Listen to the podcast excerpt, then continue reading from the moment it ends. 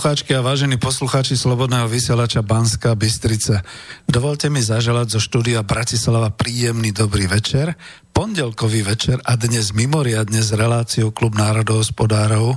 To už je Klub národohospodárov číslo 15, takto večer. Spoza mikrofónu vás pozdravuje Petr Zajac Vanka, vysielame teda z Bratislavy, dnes je pondelok 25 júna roku 2018 a tento mimoriadný termín večer od pol deviatej asi do 22.30 je signálom, že do štúdia, do štúdia prišiel kolega doktor Peter Marman. Dobrý večer.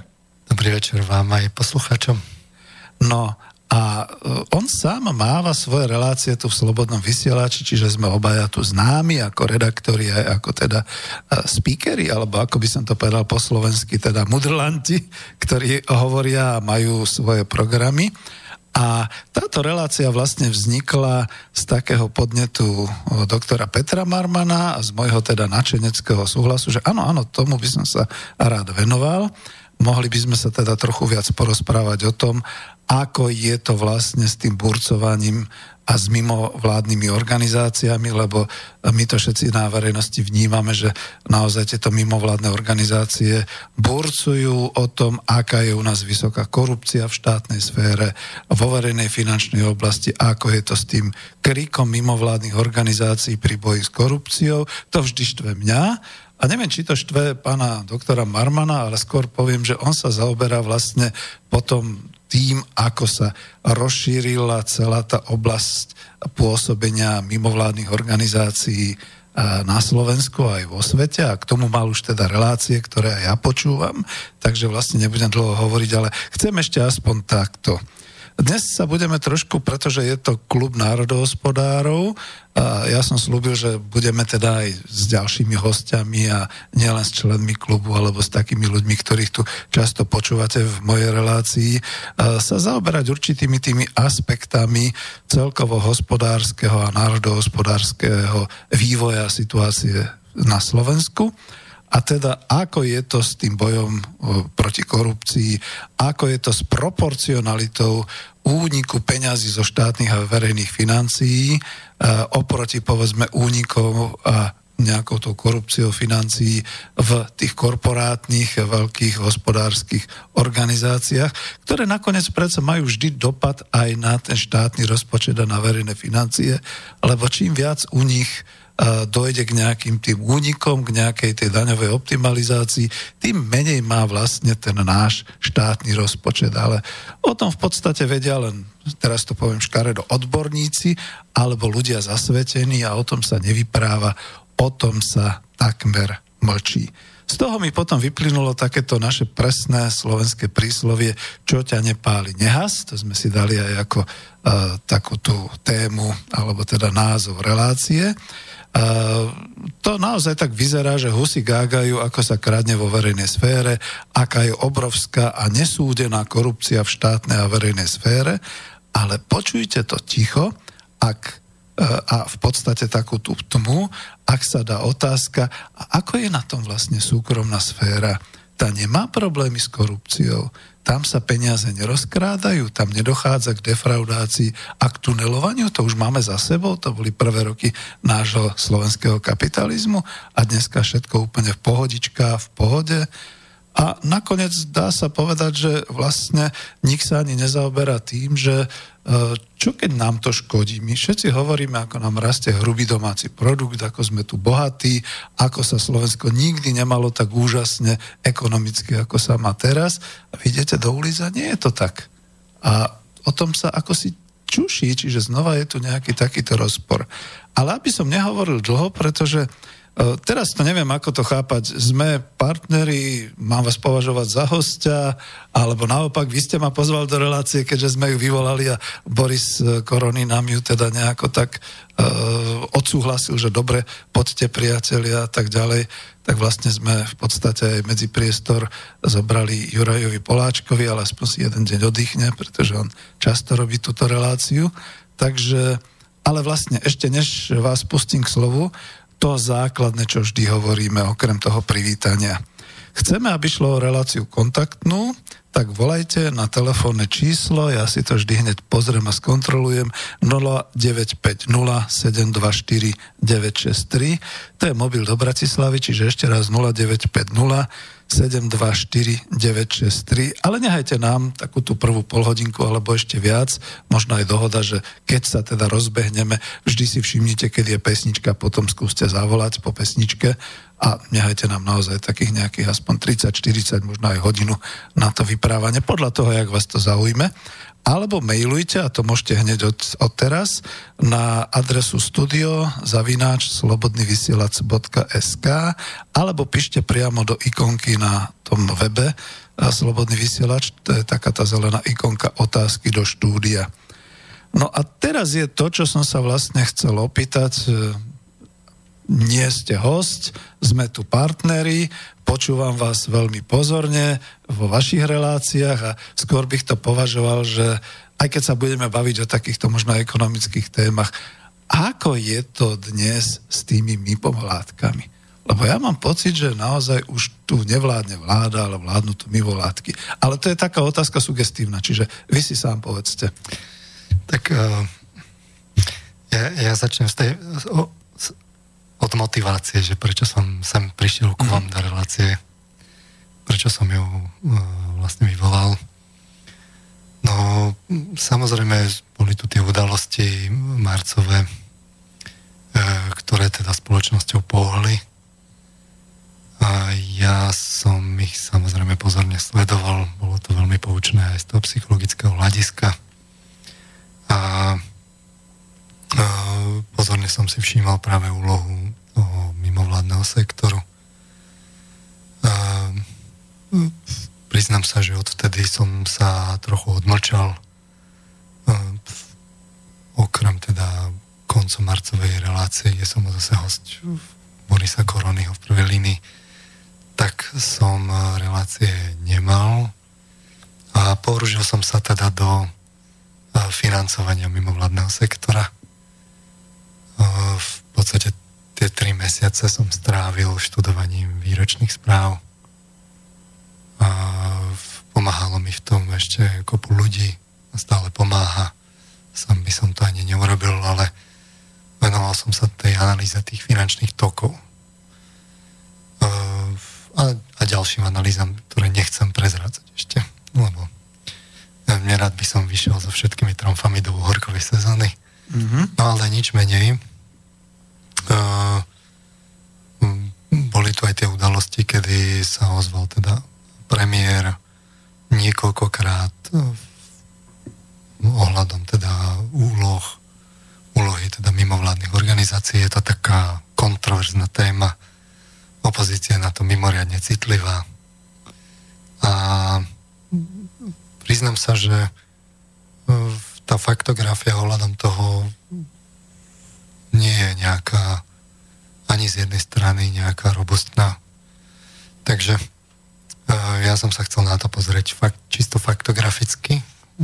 Dáta, dáta, dáta.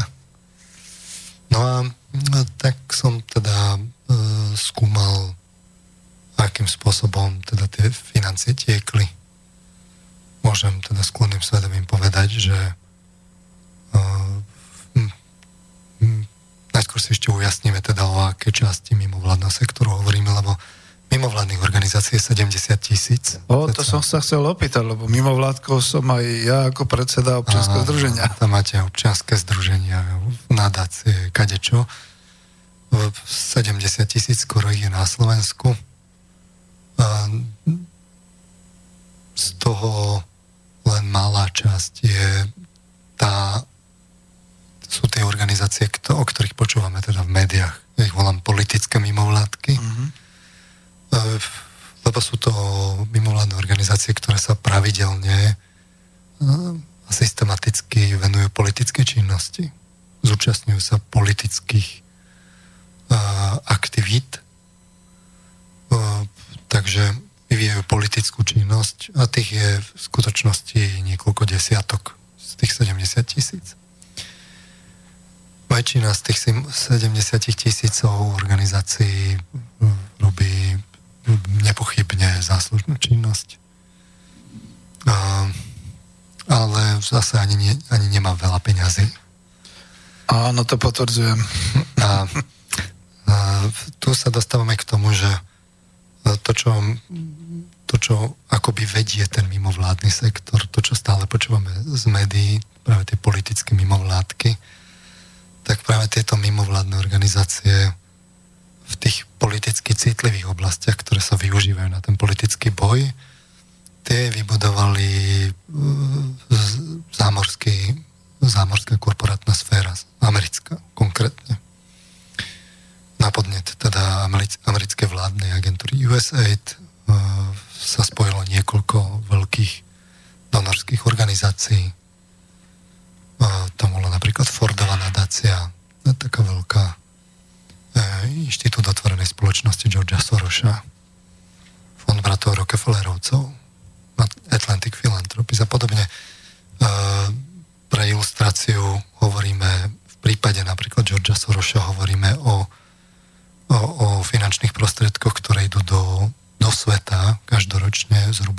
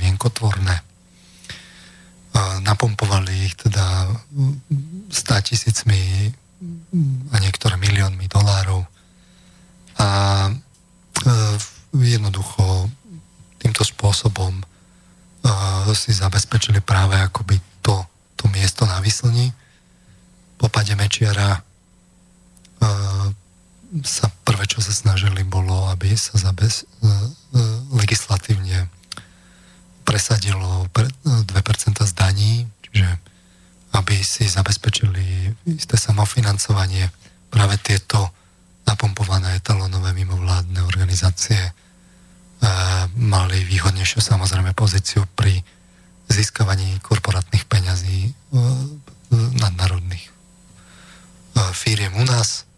Úspešne sa im to vlastne darilo, takže časť toho financovania bola potom z tých, z tých korporátnych peňazí. Popri tom ale tiekli spoza oceánu ďalšie tie peniaze, nie len cez ten trust, ale aj pomimo. Takže sa vybudovali uh, také kľúčové organizácie, ktoré posúvali peniaze ďalej. Konkrétne u nás to bola nadácia otvorenej spoločnosti, nadácia Ecopolis, nadácia Pontis a Centrum pre filantropiu. To sú také tie rozdeľovníky, kade tie peniaze zo zahraničia z tých korporátnych 2% vlastne natekajú do uh, kľúčových tých sektorov už, ja neviem, či sú to ľudské práva, uh, antikorupčné mimovládky a tak ďalej. No a uh, tu sa dostávame k tomu, že uh, prečo to tak obširnejšie roz, trochu akoby rozvíjam, že, Počúvame pozorne. Že e, v skutočnosti my sa tu tvárime, že teda máme tu občianskú spoločnosť, ale v skutočnosti tieto mimovládne organizácie majú tých občianských peňazí vlastne minimum. E, sú financované hlavne teda jednak tými e, korporátnymi peniazmi, hlavne teda buď zo zahraničia alebo z nadnárodných spoločností u nás a samozrejme sú to potom ešte vládne peniaze, kde väčšina je práve či už to boli americké vládne agentúry alebo ako napríklad spomínané USAID alebo od istého času potom to boli bruselské peniaze, norské fondy a podobne. Čiže tu sa dostávame k tomu, že tieto, toto politické, tieto politické mimovládky, ja volám politické mimovládky, lebo vyvíjajú politickú činnosť. V tých niekoľko desiatok zoskupených v tom jadre v skutočnosti sú financované zahraničnými vládnymi korporátnymi peniazmi. Mm-hmm. A vyvíjajú politickú činnosť. A tu sa dostávame teda k, tom, k tej otázke, že či nie sú náhodou v konflikte záujmov. Áno, to ja som, som sa opýtal, lebo však... Si vybral ako jeden z tých sektorov zatiaľ pre túto reláciu. A to je to, čo teraz pohyňa tými ulicami. Mali sme tu 14. protest, e, kde desiatky tisíc ľudí protestujú a to, čo hýbe týmto ulicou, je korupcia. Mm, to. A ja som to písal aj v, v, v dnešnom statuse ako promo na túto reláciu, že, že to skúmanie korupcie kedysi uh, ako výsada tých médií, uh, keďže médiá sú pod finančným tlakom kritickým a sú v ťažkej finančnej kríze, tak uh, skúmanie korupcie je teda finančne aj časovo náročný proces. Takže to skúmanie korupcie je v skutočnosti dnes prebralo, prebrali hlavne tieto antikorupčné watchdogové organizácie, čiže konkrétne u nás konkrétne u nás dva roky pôsobí teda Aliancia Fairplay a Transparency International. A tieto sú financované ako som povedal, teda tými korporátnymi, nadnárodnými korporátnymi peniazmi a teda tými zahraničnými vládnymi peniazmi. Takže som to skúmal v tých výročkách, koľko to tam priteká. Ako promo do tejto relácie som uvedol tabulku, že som si vybral top 10 transakcií pre každú z nich. Tak v Allianci Fairplay vo všetkých desiatich transakciách figuruje buď nadácia otvorenej spoločnosti, inštitút pre otvorenú spoločnosť, a, skrátka nejaké organizácie Georgia Soroša, alebo ten spomínaný trust. A v, v prípade Transparency International, čo bola pôvodne teda, a je to impuls z nemeckého prostredia, kde bývalý teda člen Svetovej banky založil teda Transparency International, vytvoril vlastne sieť, takáto uh, medzinárodná watchdogová, tak tamto zo začiatku bolo teda skôr takou mimo toho amerického vplyvu. Aliancia Fairplay je vyslovene americký, pod americkým vplyvom. Uh, rozhodne zo začiatku a z časti to prebrali tie 2% tých korporátnych peňazí o Transparency to bolo hlavne teda eh, aj teda materská pobočka, aj eh, vlastne zahraničné firmy, ale postupne tam tiež vstupuje práve George Soros. Eh, je tam vidno ten trend stúpajúci. Takže sa dostávame teda k otázke, že no dobré, Georgeovi Sorošovi a teda zámorským filantropickým organizáciám veľkým korporátnym záleží na korupcii teda u nás, aby no, sa teda skúmala. Chcú naše dobro. Chcú naše dobro. Mohli by sme tu oslavovať. A my si ho nedáme vziať.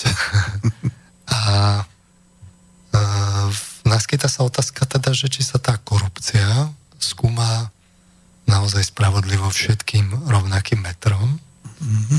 alebo či tam naozaj nie je konflikt záujmov, ani nie tak v tom, že by tu hodil George Soros a neviem koho presvedčal, že vieš čo, toto a tamto a manipuloval, ako skôr tým ako skôr tým nastavením toho systému.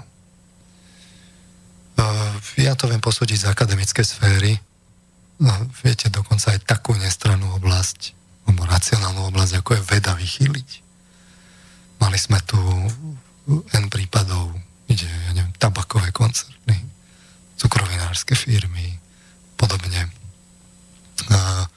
kde vychylovali vedu tým, že dávali granty, mm. kde rovno v názve toho grantu bolo obsiahnuté, že akými metodami a akým výsledkom to Aký cieľ majú dosiahnuť? Nie, nie, že by sa to tam písalo, že čo, ale, ale v podstate podporíte tých vedcov, ktoré skúmajú tie pozitívne účinky alebo u ktorých je predpoklad, že, že, že sa budú na to pozerať týmto spôsobom. A keďže tú druhú stranu v podstate nikto nepodporuje, lebo túto jednu podporuje tá, tá, tá, tie veľké peniaze, tak výsledkom začne byť, že tá, celá tá diskusia sa zvrtne v tej, v tej akademickej oblasti a trvá desiatky rokov, kým sa na to príde a sa, sa to vyvráti keď už to naozaj nejakých vedcov nahnevá. Že už to začnú brať ako, že to už je do neba volajúce. No a to, to, to sme vo vedeckej oblasti a povedzme si rovno, že, že tu je to aj otázka vlastne týchto mimovládnych organizácií, že tam, je, tam sú tie kritériá e, ďaleko benevolentnejšie. Nie sú oponentúrne konania. No, štandardné. Čiže jednoducho chrlia sa analýzy, nie sú recenzované. A tým pádom to vychýlenie môže byť oveľa, oveľa efektívnejšie. Takže no, mali by sme byť pozorní, lebo už sme sa teda presvedčili, že keď sú niekde nejaké peniaze od, z nejakého zdroja, že tam zväčša bývajú záujmy. No, to sa ovplyvňuje peniazmi. A takže e, tu sa naskyta logická otázka, že či v tých antikorupčných organizáciách sa neskúma len istý výsek tej korupcie, ktorý vyhovuje tým donorom. Mm-hmm. A e, takže ako by to mohlo byť? Lebo človek si povie, no ale veď korupcia, to je predsa ako to je, to, to musí byť záslužné. No, no áno, ten konkrétny výsek je záslužný, ale ak, ak, ho, ak vnímate len jednostranne, tak vy viete tých ľudí senzitivizovať faktami, normálne vyskúmanými faktami, ale viesť ich tým smerom, ktorým chcete. My sme sa tu stretli, neviem, či to bolo tento rok alebo minulý rok, Myslím, že tento rok. No už to bolo asi minulý rok, ale to bolo o tom vplyve na ekonómiu toho no, ľudského tam, faktora, tých emócií. Tam, bolo, tam, bolo, tam bolo práve emócie na ako vplyv, čo Richard Taylor dostal. Nobelista Taylor. To dostal Nobelovú cenu práve za pošťuchávanie ľudí, kde sa na tie emócie pôsobí. A vy môžete takýmto jednostranným výberom faktov tých ľudí senzitizovať senzitivizovať jedným smerom a pošťuchávať ich tam, kde chcete. A oni budú v najlepšej viere, najlepšej vôli presvedčení a s najušlachtilejšími cieľmi a napriek tomu budú zmanipulovaní. Mm. A ešte budú presvedčení, že oni to konajú slobodne a morálne a tak ďalej. Občianská spoločnosť, demokratická spoločnosť. No, a teraz smerom. Si treba povedať tie tie, tie fakty v prvom rade tie politické mimovládne organizácie nie sú, nie sú občianské. Keď sú hradené z korporátnych peňazí a z vládnych, tak to, to nemôžeme hovoriť o občianskej spoločnosti. Ale tá kľúčová otázka je, prečo som za vami prišiel. No tým sa chýlim týmto dlhým úvodom. E, zaujímavé, ešte položím nejaké otázky, ale počúvam. E, že teda lebo obľúbený, obľúbený argument je, no však, ale to je pozitívne. Čo, čo máme proti? No tak ja mám na to protiargument, že keby toto robil, že, že tu máme ruské vládne fondy, ktoré by priamo akože z tých Putinových organizácií, ktoré by financovali výskum korupcie u nás. A neustále prinášali, že aká je naša verejná správa skorumpovaná. Mm tie informácie a teraz podielali by sa v pozadí na, na organizácii štrajkov, protestov a tak podobne, tak ten argument by okamžite znel, že teda nám to niekto rozvracia štát, že teda ten Putin nám to demoluje štát a že rozvracia občianskú spoločnosť. Takže tu, tu si musíme položiť otázku, no dobré, ale keď sú to Američania, tí ako ne, nemôžu mať záujem na tom, na tom oslabovaní toho štátu. Viete, to je také, je to také akoby v tých výročných správach také až, až, až, až smiešne, že, že tie mimovládne organizácie šíria, že ako nám to oni pomáhajú a že oni majú tradíciu v tejto filantropii a že im záleží viac vlastne na tom zveľaďovaní tej demokracie u nás ako, ako nám to, to, to, je tak parafráza rovno z, z výročnej správy Ekopolisu. A na druhej strane si potom pozriete na stránky, ja neviem, ministerstva zahraničných vecí, pozrite na holandské ministerstvo zahraničných vecí, ktoré financuje rôzne aktivity po svete. Ono tam píše, že holandské ministerstvo zahraničných vecí financuje aktivity po celom svete, kde sú holandské záujmy. Mm. Áno, väčšinou diplomácia to tak uvádza, že sledujú záujmy svojej krajiny. Tak, však, to je... veď, samozrejme, že sledujú tie záujmy, každá krajina sleduje svoje záujmy a Američania majú záujmy po celom svete, to znamená aj u nás. Mm, však to. A, a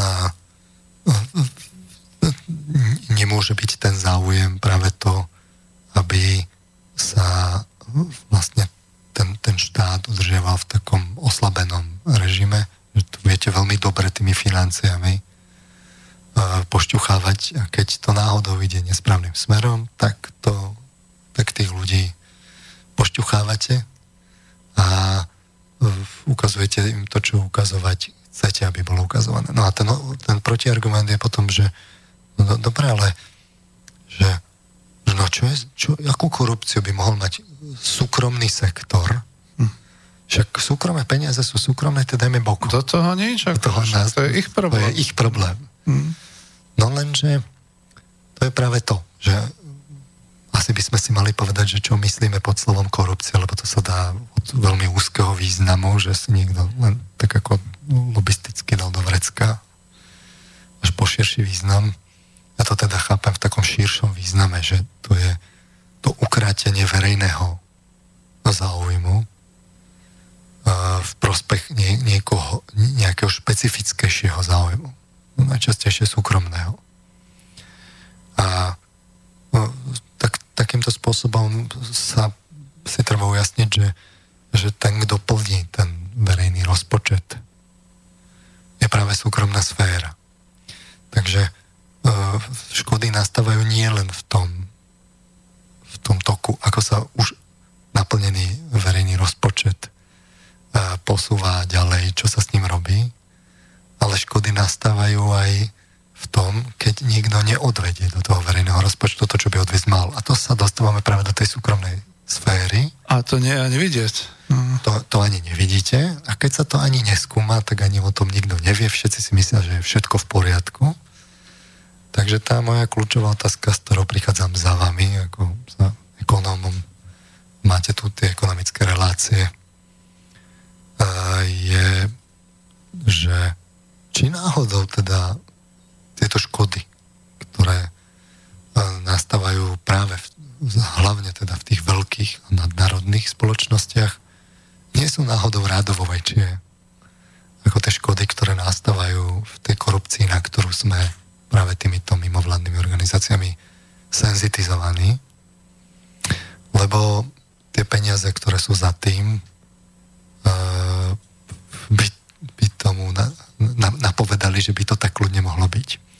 A ešte poviem jednu vec a tým už naozaj skončím, že uh, samozrejme tieto, tieto peniaze uh, oni idú aj do ekonomických think tankov, do ekonomických analýz. Mm, vec. A má nemalé. Máme niekoľko 5 takých tých kľúčových think tankov, ktorí každý zabrdal vlastne aj do tých ekonomických vecí. A ja som si kladol už, prečo som v tých reláciách o mimovládnych organizáciách a o vplyvňovaní toho, toho mediálneho diskurzu otázky, prečo nemáme tých, la, la, tú lavicovú stranu zastúpenú v tej diskusii. A mohlo by sa zdať, že to je teda tým, že ten komunizmus zlyhal a že teda sa ukázalo, že to, tá lavicová ekonomika nefunguje hotovo. no, e, tak e, v tom je akoby jedno také vysvetlenie. A samozrejme, že je istá nechuť e, akoby s, tom, s tým extrémnym lavicovým hospodárením alebo štýlom toho, toho, toho hospodárenia, vedenia ekonomiky pravdepodobne samozrejme nastala. Ale že by bola úplná absencia lavicových ekonomov, to sa mi nechce veriť. Zvlášť, keď si všímam, že možno v tom akademickom prostredí to nie je také jednoznačné. Tam sú skoro všetci lavičiari, to je tá no, sranda. No, to je podľa mňa spätný raz, že to, čo mm. tu máme extremizované v ekonomike, tak samozrejme to už, to už je tak, tak zahranou, že, že tí akademici to už proste jednoducho vidia, ale to je zaujímavé, že? Vy to môžete posúdiť, že e, e, tam sú skoro všetci lavicovi, ale...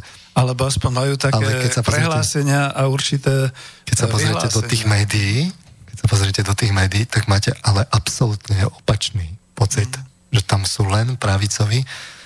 A toto je tiež dôležité, že v tých, v tých médiách nahradili akademikov práve títo príslušníci, práve tých politických mimovládok. A práve tí mimovládok, to sú zrazu experti na všetko. No a hmm. ktorí neprebiehajú teda tými oponentúrnymi konaniami, nemajú tie, tie, to, tie, to recenzova, tých recenzovaných oponentov a tak ďalej. Oni si vybudovali vlastné separátne štruktúry. majú vlastné časopisy, vlastné siete, uh, publikujú články, ale všetko nerecenzované, alebo väčšina nerecenzované. A výsledkom je, že, že sa akoby vzbudilo zdanie, že to sú odborníci. Ale to nie sú akademici. Mm. A práve tým, že sú financovaní, tak môžu robiť veľa aktivít, ale s vysokou pravdepodobnosťou jednostranných, ja to vidím z tej psychologickej oblasti. Ak sa bavíme o psychologických témach, Hej. Mm. tak to viem posúdiť veľmi jasne, že tam je jednostrannosť ako Brno, ako sa hovorí.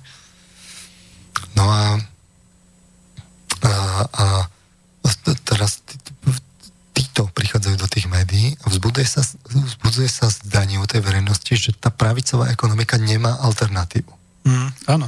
A keďže to je jedna, jedna, jeden tok peňazí, tak uh, vy nemáte za kým akoby s, s námym prísť a po, porozprávať sa, že teda že a, a, ako je to no, vlastne s tou, s tou korupciou a tak ďalej.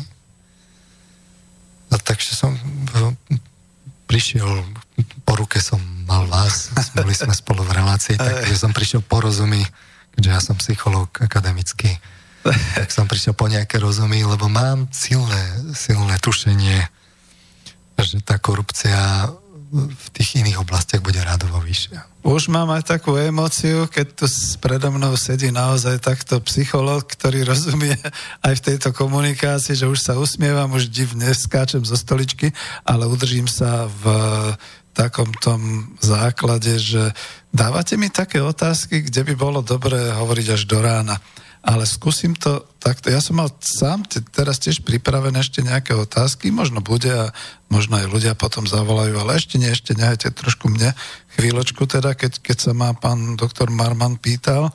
Uh, tá prvá vec, to je to, čo som práve potreboval vedieť a ozrejmiť si, že sú e, občianské združenia, sú mimovládne organizácie, v podstate k tomu patrí aj ten spolok národohospodárov a všetky ďalšie, ale tie ako keby boli neschopné, lebo majú málo peňazí a na druhej strane sa nedostanú do žiadnych tých uh, médií hlavného prúdu, aj keď sme si teda obsadili, kľudne poviem, hlavne tie alternatívne médiá.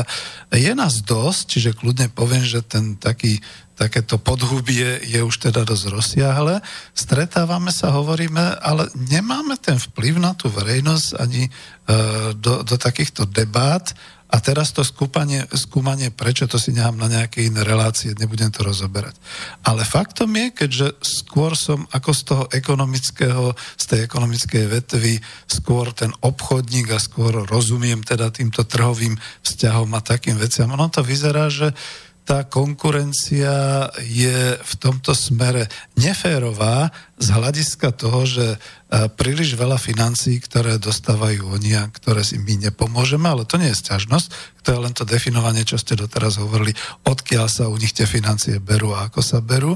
A ďalšia vec je, že príliš veľká pozornosť, ktorú im venujú médiá a dokonca aj také médiá, ktoré si neuvedomujú, že mali by byť verejnoprávne a verejné a napriek tomu teda stále fejdrujú len a uprednostňujú len ten jeden názor pred tými ostatnými, lebo to majú pohodlne po ruke. Zrazu im príde človek, odovzdá im to, povypráva im to, je tam, neviem ako to povedať, že nakloní si ich určitým spôsobom. To ešte není korupcia, to nie je obviňovanie, ale sú proste príťažliví pre nich nejakým takýmto spôsobom. Než tí, ktorí sú akože z tej alternatívy a ktorí sú tie občianské združenia, kde teda možno mnohí pôsobia emotívne a neúčesane a takýmto spôsobom možno aj argumentačne to nemajú všetko tak pekne vypilované, vyčesané a vykomunikované, aby to povedzme nejakého toho novinára z toho hlavného prúdu zaujalo. Ale aj to chcem dať bokom, pretože tá otázka bola veľmi konkrétna, to sa niekedy inokedy budeme e, s tým zaoberať. A len dám teda tú poznámku a zareagujem na to, že ste povedali, tie mimovládky nie sú vlastne občianské, lebo sú politické a sú tak definované. Dávam do pozornosti, že ja už teda mám nejakú skúsenosť so zakladaním občianských združení a vždy si tam uvedomujem a dokonca už som mala jednu negatívnu skúsenosť. Je tam niekde v tom našom zákone na Slovensku, podľa Slovenskej republiky písané, že občianské združenia nesmú vykonávať politické činnosti a ne nesmie tá politická činnosť viesť dokonca až k niečomu takému, ako je hnutie a politická strana a podobné veci, čo je tam u nich tak na hrane. To, to by sa zišlo niekde no, Občianske združenie je len jedna z toho, z toho typov organizácie, tam mm. je tuším, no cez 10 určite. Hej. A dávam to do povedomia hlavne kvôli tomu, že keď sa teda ľudia budú rozčulovať, čak aj vy ste občianske združenia, prečo to nemôžete a tak ďalej. Môžeme, chceme, robíme, ale na trhu je to naozaj, keď sa to tak porovná ako tie e, e, svetové obchodné siete a ako nejaký ten predajca z večierky, ktorý teda je niekde na sídlisku a vie o ňom akurát možno e, ten vchod, e, kam ľudia chodia akože v papučiach si nakupovať a podobne. A toto porovnanie dávam hlavne kvôli tomu, lebo treba si uvedomiť a tu ešte, ešte stále akože skúsim aj k vám tá E, mimovládne organizácie, teda aj tie občianske a tak ďalej, sú vlastne neziskové, neziskovky. Oni to majú v tom statuse napísané. Čiže oni nemôžu vytvárať zisk tým spôsobom, že niečo predajú a za to niečo utržia, a nemôžu teda takto pôsobiť v účtovníctve a na trhu. Aj to nie je pravda, keď sa pozrite do tých výročných správ, je tam aj Čiže vy už viete o tom, čo je teda v rozpore s našim zákonodárstvom. To je prvá vec pre právnikov, že... To, to hm? Abstrahujeme od tohto. Abstrahujem, ale napriek tomu ešte totiž poviem, že akože dobre, tak tieto neziskovky fungujú, e, majú mať príjmy, alebo mali by mať v príjmy z daru, z členského, z grantov, presne definovaných grantov, e, z toho, že v podstate sa podielajú na nejakých tých e, projektoch a podobné veci, všetky tieto záležitosti. Čiže tam nie je ako si vidno, že by mohli poberať povedzme nejaké korporátne peniaze a tak ďalej, ale poberajú a to je zrejme všetko pod nejakým tým zhrnutím. Ja totiž to upozorňujem skôr už kontrolné orgány, že to je všetko niekde pod tým nejakým zhrnutím tých rôznych darov, grantov a všelijakých takých vecí.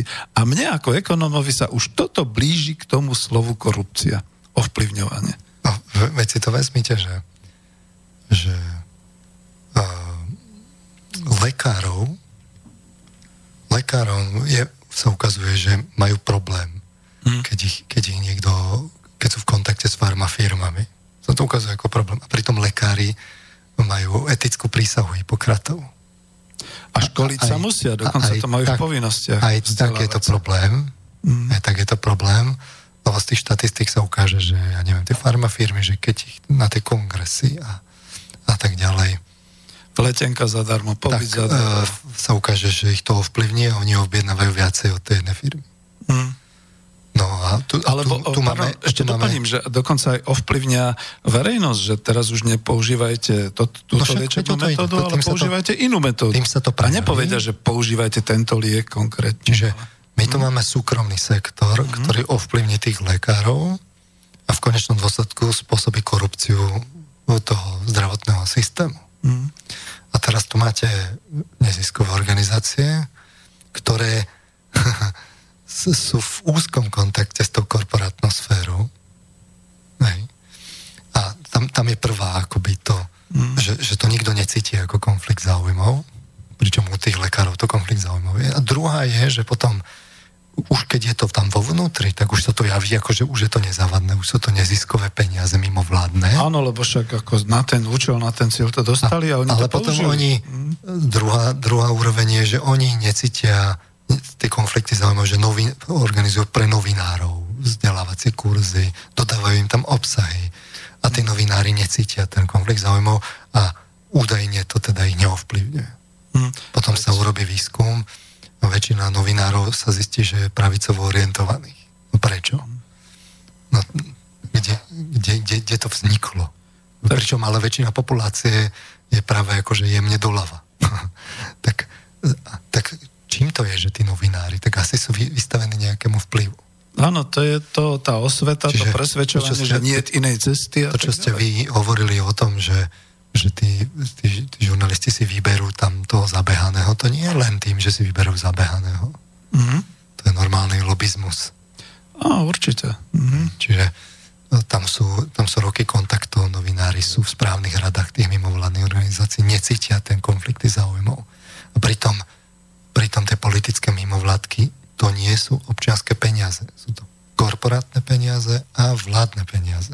No a to treba naplno povedať. A to je práve to, že v podstate e, korporátne a podnikateľské peniaze v tomto spôsobe, alebo aj vládne, keď sa takýmto spôsobom dávajú, to už je jedno, ako to pomenujeme, neziskovo, tak to je ten hlavný základ, tak to v podstate vyzerá ako, že všetko je v poriadku, všetko je v pohode normálne, lebo Lenže to nie je v poriadku, lebo si vyberajú z tých 70 tisíc rôznych tých neziskových organizácií na Slovensku len tých 5, čo ste hovorili, len tých 7, čo sme tu spomínali a mňa zaujalo tam ešte aj to slovičko trust. To slovičko trust sa používa v podnikateľskej ziskovej sfére. Ako to tam je? Je to len no, také v úvodzovkách označenie? To je normálny oficiálny názov. Áno? No, je tam tak... trust spomenutý. Tak, takisto ako syndikát, to už sú všetko veci, no, ktoré a...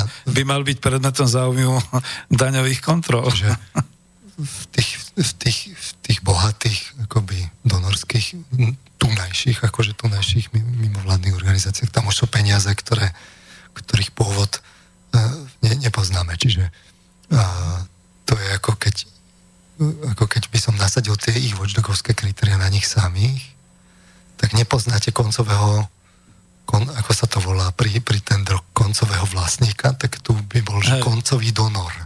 Hej. Lebo to, to, a to je práve o tom, že to musíte skúmať, ako tie finančné toky idú, tečú, aby ste vedeli povedať tie záujmy. Ako u, u cibule šupku za šupkou odstraňovať, aby sa človek dostal. Tam sa to normálne zreťazuje. Mm-hmm. Viete, že, že George Soros dá nejakú časť peňazí do nadácie otvorenej spoločnosti na Slovensku, ktorá sa medzičasom akože, akože od neho osamostatnila. Mm. Pričom ale hlási sa, že vyznáva tie isté hodnoty a naďalej poberá v podstate tie isté peniaze. A, ale medzičasom tam už práve tým, že sa vytvoril ten mediálny imič, tak tam prichádzajú 2% zdaní, čím sa akoby pri, pri, prilejú ďalšie peniaze, ktoré ale sa strhnú tým smerom požadovaným. Mm. Samozrejme, treba podotknúť, že e, väčšina tých peňazí ide na tie e, pozitívne a prínosné projekty. Že to, to, to nie sú všetko politické projekty, väčšina je to sú tie balíky. Politická, ale... To sú tie balíky v úvozovkách, že v tom balíku sa šmikne aj taký grant, aj taký projekt, aj taký no, projekt. No, ale kým tie, tie, tie také prínosné projekty, to sú také maličké, mm-hmm tak sem tam šup a, a ide to do tej politickej mimovládky, kde tam ale idú zase desiatky a stovky tisíc. Mm-hmm. Hej. A ja to volám tak, že no veď vy keď si kupujete a, vzniká tu podozrenie, že, že to je taký, taký korporátny prístup, taký ten komerčný. No, že to konec koncov komerčné peniaze. Že vy keď si kupujete nejaké, nejaké značkové, značkový produkt, tak tiež väčšinu tých peňazí zaplatíte za tú značku. Mm-hmm. Tak, a tu si buduje tá firma normálne, ako má na to tie techniky, ako si buduje. No tak no, vzniká to podozrenie, že oni si tiež budujú ten imič a že väčšina, musíte rátať, že časť tých peňazí ide na tú značku. Ale to neznamená, na tie pozitívne veci, na ten filantropický imič. A to neznamená, že, že automaticky všetko je už akoby bez problémov. Máme sa tu práve o tej časti peňazí, ktorá tečie týmito prúdmi a v konečnom dôsledku, dôsledku skončí v politickej činnosti. No veď to je to a e, ja v podstate už len keby sme túto tému rozoberali, tak ani neskončíme na tú pol jedenástu, mm-hmm. Lebo to je tak rozsiahle, ale dobre, ako treba to začať, čak uvidíme, ako aj povedzme poslucháči zareagujú.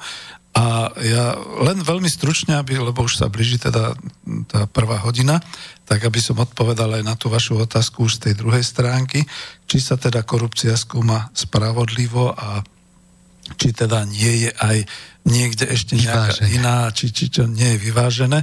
Už len toto, keď sme začali rozoberať, keď si to otvárame čoraz hlbšie, tak vidíme, že tam sú ďalšie vetvičky a vetvičky, ktoré by nám skúmali, alebo teda ktoré by nám slúžili na to skúmanie tej nevyváženosti a nevyrovnanosti aj v tomto sektore.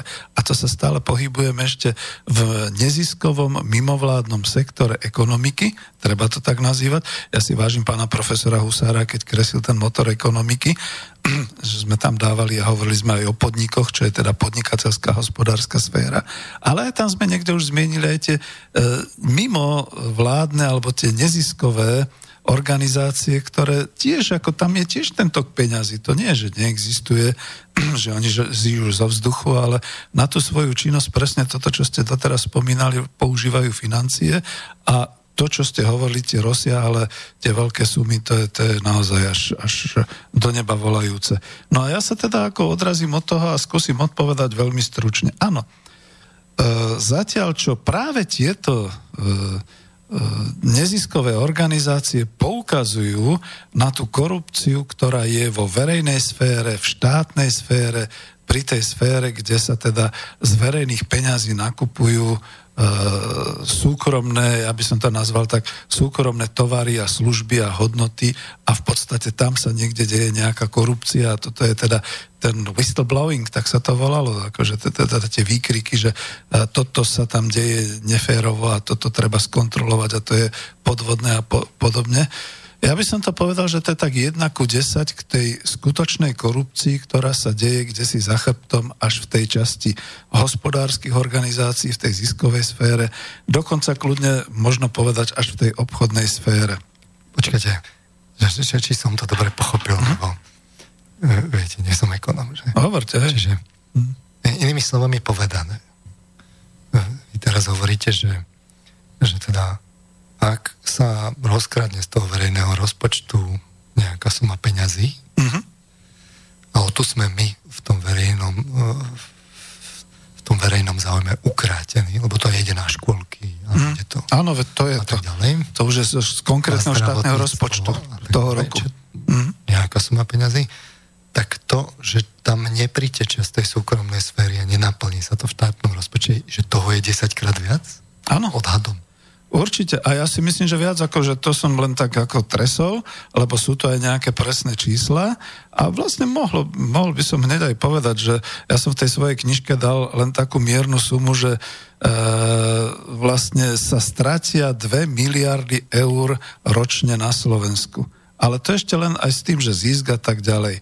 Češi to majú spočítané, že ročne sa im stratí 300 až 400 miliard korún českých. To keď sa prepočíta, tak to je nejakých 12 a viac uh, miliard eur. Ale v tej pôvodnej, v, to, v tom pôvodnom vydaní tej svojej knižke, v tej, v tej prvej e, tlači, som dával, že je to až 200 miliard eur ročne. Za to ma začali niektorí byť, že to nie je možné predsa, lebo však len uh, hrubý domáci projekt Slovensk, pro, produkt Slovenska je nejakých 81 miliard a podobne. Lenže potom, keď som presne tak, ako aj vy hovoríte, skúmal niektoré veci, som zistil, že tieto veci, ten tok peňazí, ktorý vlastne nie je, pretože sa nedostane do štátneho rozpočtu, pretože tým pádom sa neeviduje do hrubého domáceho produktu, je oveľa väčší. Lebo musí byť oveľa väčší, keďže tu skutočne sa vo veľkom no, investuje. Ale a určite sú to desiatky miliard tým pádom. Desiatky miliard, tak vravím, že netrvám hneď na tejto V, tom, sume. v tomto ale... ráde. Áno, hej, hej, ráde. hej. Je to veľmi veľa a to je tá sféra, čo ste hovorili, že to sa vlastne nikde, to, to je niekde zhasnuté v tme, tým, že sa to nevykazuje, tým, že to vlastne nie je evidované, tak to neexistuje a neexistuje to ani pre štát a vládu, ako teda také, že by sa tým mali vlastne nejako zaujímať. Ale e, keďže ch- chcem prejsť k tejto téme z toho hľadiska tej korupcie, tak tu sa musím zastaviť. Ono je to totiž to Mo- tak... Možno by sme si mohli dať teraz hm? ako a, a, psychohygienickú a, skladbu a po nej, by sa, po nej by ma toto veľmi zaujímalo, lebo Môžeme, to je, v to je práve to, čo, na, na čo som sa prišiel spýtať. Tak si Ešte som chcel tak- dotiahnuť do hodinky, ale dobre, dáme pesničku a to bude taká zaujímavá, to vás akože všetkých zaujíma, lebo sa budú takisto pýtať naši milí kolegovia z Elánu, že kto za koho kope.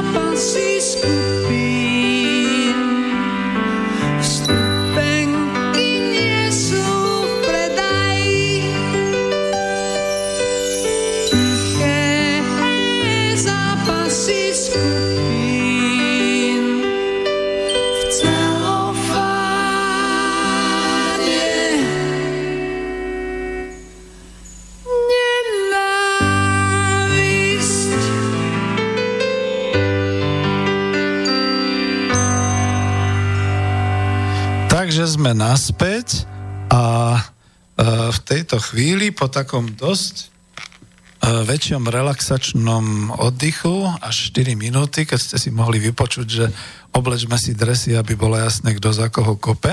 To je ešte aj teda taká tá charakteristika, že my vlastne nevieme u toho neziskového sektora, kto za koho kope, aj keď teda z tých štúdií, čo ste hovorili, vyplýva už jasne, kto teda dáva tie korporátne peniaze týmto mimovládkam. No, to je na tom tá tragédia, že to ani oni sami nemusia vedieť, za koho kopu. A?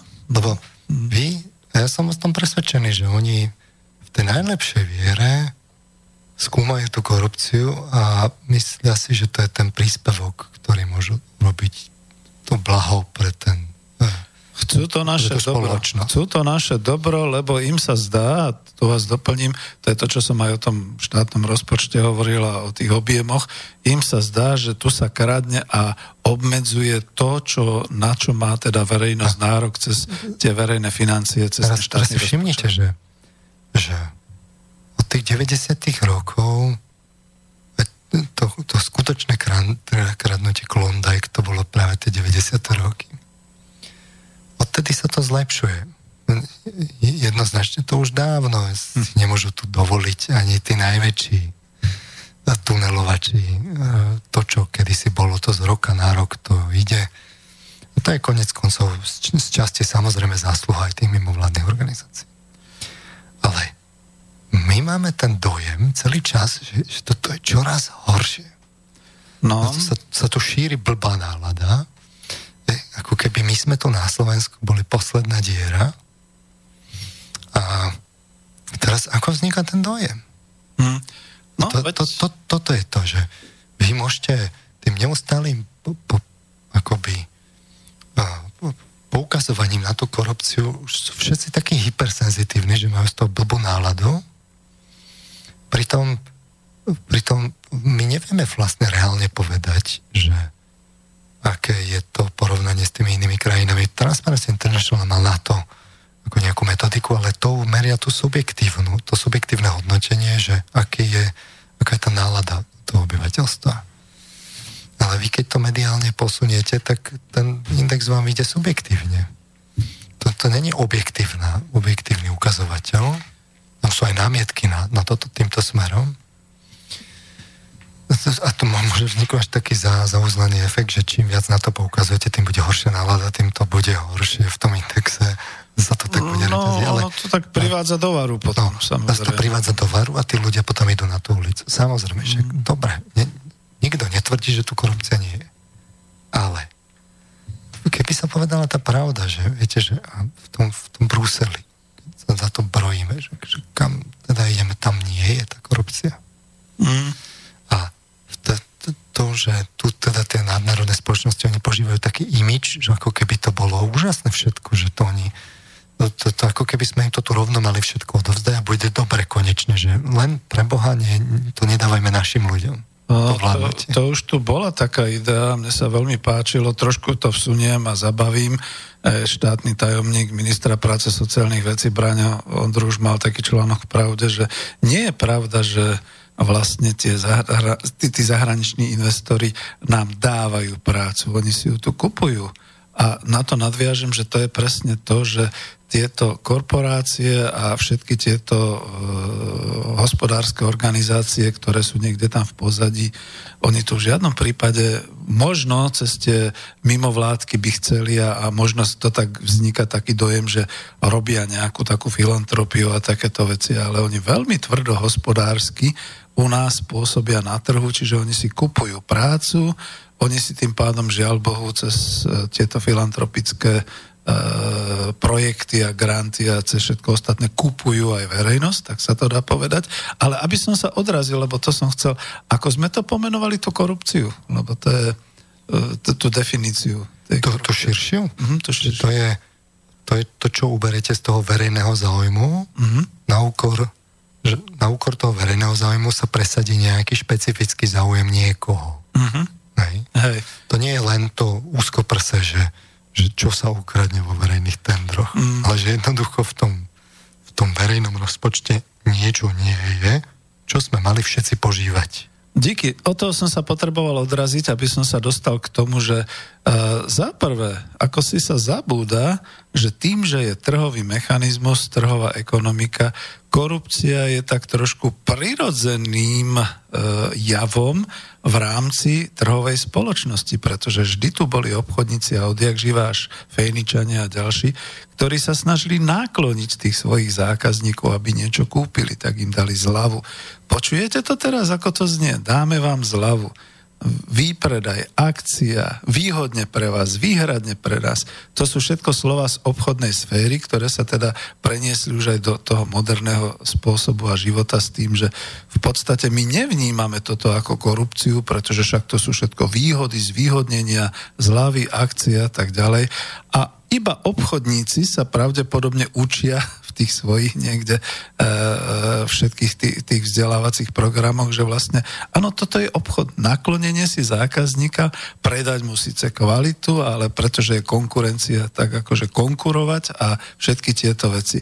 A odbočil som práve kvôli tomu a chcem sa vrátiť do tej verejnej sféry, že zaprvé si treba uvedomiť, že máme trhovú ekonomiku, a to znamená, že tu je korupcia ako prirodzený ekonomický jav. S tým sa nič nenarobí. Všetci bojovníci proti korupcii, ja sa pamätám, že som raz mal nejaké také školenie na uh, verejnej správe, kde všetci hovorili, no ale veď keď ju zlikvidujeme, keď to bude, povedzme, k tomu 1. januáru, reko, tak bude iná korupcia. Vy túto zlikvidujete, ale iná nastane. Čiže ste v trhovej ekonomike. To by ste museli zlikvidovať celý ten systém trhovej ekonomiky, aby, aby zanikla úplne korupcia. Ale to je všeobecne a potom tie konkrétne, to je to, čo ste hovorili z toho, že keď e, vlastne sa e, nejakým spôsobom ukradne alebo zníži možnosť teda z tých verejných zdrojov a tak ďalej. Tu sú vlastne v podstate také tri etapy. Zoberme si to tak, že momentálne naozaj celá hospodárska sféra dominantne je už súkromná súkromné e, finančné zdroje, súkromné e, zdroje hospodárske, sú to všetko súkromné organizácie, ktoré vyrábajú, ktoré predávajú a tak ďalej. Ale pritom sa uchádzajú o verejné zákazky, o štátne zákazky, pretože štát a verejná správa všade vo svete minimálne z 90% a možno aj viac, nemá už vlastné hospodárske zdroje a organizácie. Čiže má iba tie financie verejné, ktorými si teda kupuje e, niečo u tej súkromnej sféry. A tá súkromná sféra za prvé, napriek tomu, že je taká bohatá, sa uchádza o tohoto zákazníka a chce tie verejné peniaze. Za to sa robia verejné súťaže, z týchto verejných súťaží potom vychádza nejaký víťaz, ktorý teda dostane tú objednávku. On dostane objednávku, e, ktorá je platená z verejných financií. Čiže on tu tie verejné financie použije k sebe do svojho súkromného príjmu a niečo za to urobí, zhotový, vykoná, dodá a tak ďalej. Všetky tieto veci. To je prvý stupeň korupcie. No ten skúmajú práve tieto mimovládne organizácie. Áno, lebo to je, to je pre nich Sú ako tam mapy, ako no, tie toky no, idú, kde sa čo sa a, tak... a, a, a nákup, e, čo ja viem, zbrojnej techniky a taká onaká vec. Druhý stupeň alebo iný spôsob tej korupcie je, že v podstate e, pretože e, štátna a verejná správa nemajú vlastné zdroje, a chcú niečo organizovať, povedzme naozaj v tej hospodárskej sfére alebo vôbec pre obyvateľstvo, tak to robia formou zákonov, formou teda nejakého takéhoto e, zorientovania toku financií. A teraz si všimneme zase, tak nemáme jednu, alebo teda celoštátnu zdravotnú poisťovňu, nemáme už, alebo máme teda rôzny dôchodkový systém a podobne. A vznikli zákony, to bol ten lobizmus, aby vznikli také zákony, že uh, zákonne každý bude povinný platiť do nejakého toho zdravotného fondu, teda odvody a tak ďalej, že teda je povinný dokonca nejaký čas bolo, alebo je nepovinný, alebo rôzne je to obmedzené, platiť si vlastné dôchodkové poistenie, sporenia a tak ďalej. A množstvo, množstvo takýchto vecí v automobilovom priemysle. Ja nechápem, prečo v podstate sa štát stará, teraz to poviem tak liberalisticky až libertaliansky, prečo sa štát stará do toho, aké mám ja auto, či ho mám v poriadku alebo v neporiadku, lebo to je moja zodpovednosť, hej? keď už individuálne a sebecky. Štát sa do toho stará, zadefinoval nutnosť chodiť na STKčky, nutnosť mať stále v poriadku vozidlo, stále zlepšovať nejakým spôsobom na tých vozidlách všetko, čo je potrebné zlepšovať a tak ďalej.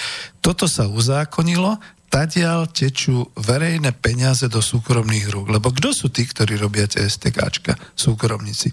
Kto sú tí, ktorí zbierajú peniaze e, zo zdravotníctva? Súkromné zdravotné poisťovne. Potom e, liečia súkromní lekári a tak ďalej. Inými slovami hovoríme o tom, že sa príjmu nejaké zákony, kde je ten verejný záujem už narušený Áno, a tam je, je lobizmus. lobizmus. To, sa, to je zase niečo... Teraz niekde vzniklo, že nejakí naši liberáli vyhlásili, že bude treba zákon o lobizme. Veľmi som protestoval, pretože to už sa uzákoní, tento druhý druh korupcie, pretože to už bude nejaký ten, však to poznajú veľmi v Čechách, nejaký ten, nechcem ho menovať, e, ktorý potom vlastne ovplyvňoval zákony v Senáte Českej republiky a do vlády. Išiel potom zákon, ktorý priamo e, riešil tú situáciu nejakých nejakých tých súkromných, e, nechcem povedať korporátnych, ale nejakých tých záujmových skupín a tadiaľ tiekli tie verejné financie. No a, no, ľudne? Mhm. Rozmýšľam, či som tam videl ako riešenie lobizmu v tých, antikorupčných organizáciách u tých dvoch? No, určite nie, pretože to je mimo ich záujmu, to predsa patrí k trhovej ekonomike. Vidíte, to je zase to, že tuto uznajú, že to predsa patrí do trhovej ekonomiky. To, no, no, to je súčasťou. No, tak, a, a korupcia tiež súčasťou, takže ako voči čomu chcú bojovať. Tretia vec, tretí ten, nechcem ani povedať stupeň, alebo druhé, druh takej korupcie, to je to, čo je neviditeľné. To neviditeľné je možno v tom, že vlastne a ono to vlastne smeruje zase do, do tej verejnej správy alebo do teda vôbec toho orientovania hospodárskeho a nejakého, a povedzme, tej spoločnosti a podobne, pretože to je to, že sa rozhodne do budúcnosti niekde do veľkej diálky, že my už nebudeme mať atomovú energiu, ale budeme mať len teda ako tie obnoviteľné zdroje. My už nebudeme, ja neviem, mať strategické rozhodovania. Strategické rozhodovania a tam ani nie je už lobizmus, tam už je to, že sa vypracovávajú takéto všelijaké materiály vládne a prognostické a všelijaké a zrazu niekto uh, vyhlási, že naša budúcnosť je v obnoviteľnej energie, zatvorte prosím atomové energie. Dá sa to vypracovať renovovanému think tanku, tak, ktorý presne. predsa urobí fundované analýzy. Hej. A oni to aj dobre spropagujú. Urobí sa tomu PR. Uh, poznáme trošku ešte, a ja to nevhodne použijem teraz túto Overtonovo okno, ale že niečo, čo je skoro nemysliteľné, sa nakoniec stane skutočnosťou, lebo každý povie, a veď prečo nie? Však to vyskúšajme, však to hovoria títo odborníci. To musí byť a, a je to o 20 rokov, my to predsa nevieme. Takže toto je taký ten tretí stupeň toho veľkého ovplyvňovania, kde tá korupcia môže byť skrytá práve cez tieto ovplyvňujúce think tanky, cez tieto možno mimovládne organizácie, ktoré konajú filantropiu a konajú to naše dobro. A viete, kam až smerujem? Až sa to bojím povedať, ale lebo som chcel ešte potom, už sa to nezmestilo do tej prvej hodiny, povedať aj o tej e, časti, kde miznú peniaze z toho súkromného podnikateľského sektoru. Ale tuto vrcholím, to už je to, že vlastne sa vytvorí nejaká tá verejná mienka, že napríklad Buďme humanisti a určitá časť obyvateľstva sveta trpí, veľmi trpí, tak im otvorme brány, tak ich pustíme, pretože sme predsa humanisti, sme vyspelá spoločnosť, my sa s nimi podelíme. Ja to nechcem ani pomenovať otvorene, lebo nám začnú ťukať, že, že teda ako hovoríme protimigrantsky ale celé sa to potom nejako takto cez všetky tieto organizácie premelie, vysvetlí a zrazu tu vznikajú nejaké organizácie, ktoré veľké peniaze čerpajú pre pomoc povedzme tým utečencom, už to teraz otvorene hovorím, a pomáhajú vlastne migrantom zachraňovať sa, topiaci sú a tak ďalej, to všetko sa uvádza. A smeruje to už až k tomu, že už sa ovplyvňuje tá budúcnosť, pretože niekto niekde, mne bolo nepochopiteľné, ako môže niekde nejaká organizácia, nejaká vedecká inštitúcia podobne vyhlásiť, že vymierame alebo že je potrebné zlepšiť genofond európskeho obyvateľstva, alebo podobné veci. A ja som si povedal, že to už je cez až to, čo chápem cez to Overtonovo okno, že to je vytváranie toho obrazu nemysliteľnosti, že pred niekoľkými chvíľami to nebolo možné a týmto všetkým tým denným týkaním vo všetkých tých správach, vo všetkom tom ostatnom pripravujú obyvateľstvo, že potom to bude jasné. Ale sú to len finančné toky, pretože tam strašné peniaze idú keď sa to tak zobre. Nemusíte so mnou súhlasiť a nechcem vám robiť problém. Ste ja som z vedeckej sfére, čiže ešte v 2015, ne, nehovoríme stále o migrácii. V 2015 ohľadom migrácie povedal nejaké predikcie aj tie motivácie. Mm. A zatiaľ sa to naplňa, takže mm. s týmto je, je to uveriteľné môžu si poslúchať, či pozrieť, že čo hovorili vtedy práve tieto think tanky a mimovládne organizácie a že kde, kde bola tá realita.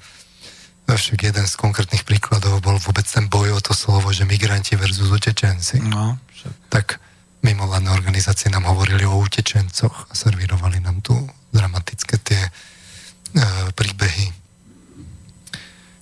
kde hrali na emócie. Samozrejme, že väčšina z, tých, z, tých, z, tej, z, z tej vlny v 2015 to boli mladí muži a boli to ekonomickí migranti to sú jednoducho dáta, ktoré sú podložené už aj štatistikami a je možné si povedať, ako pozrieť, že čo hovorili vtedy práve tieto analytické, skúsené kádre a, mm. a, a, a, a čo bola teda realita. A to dajme bokom.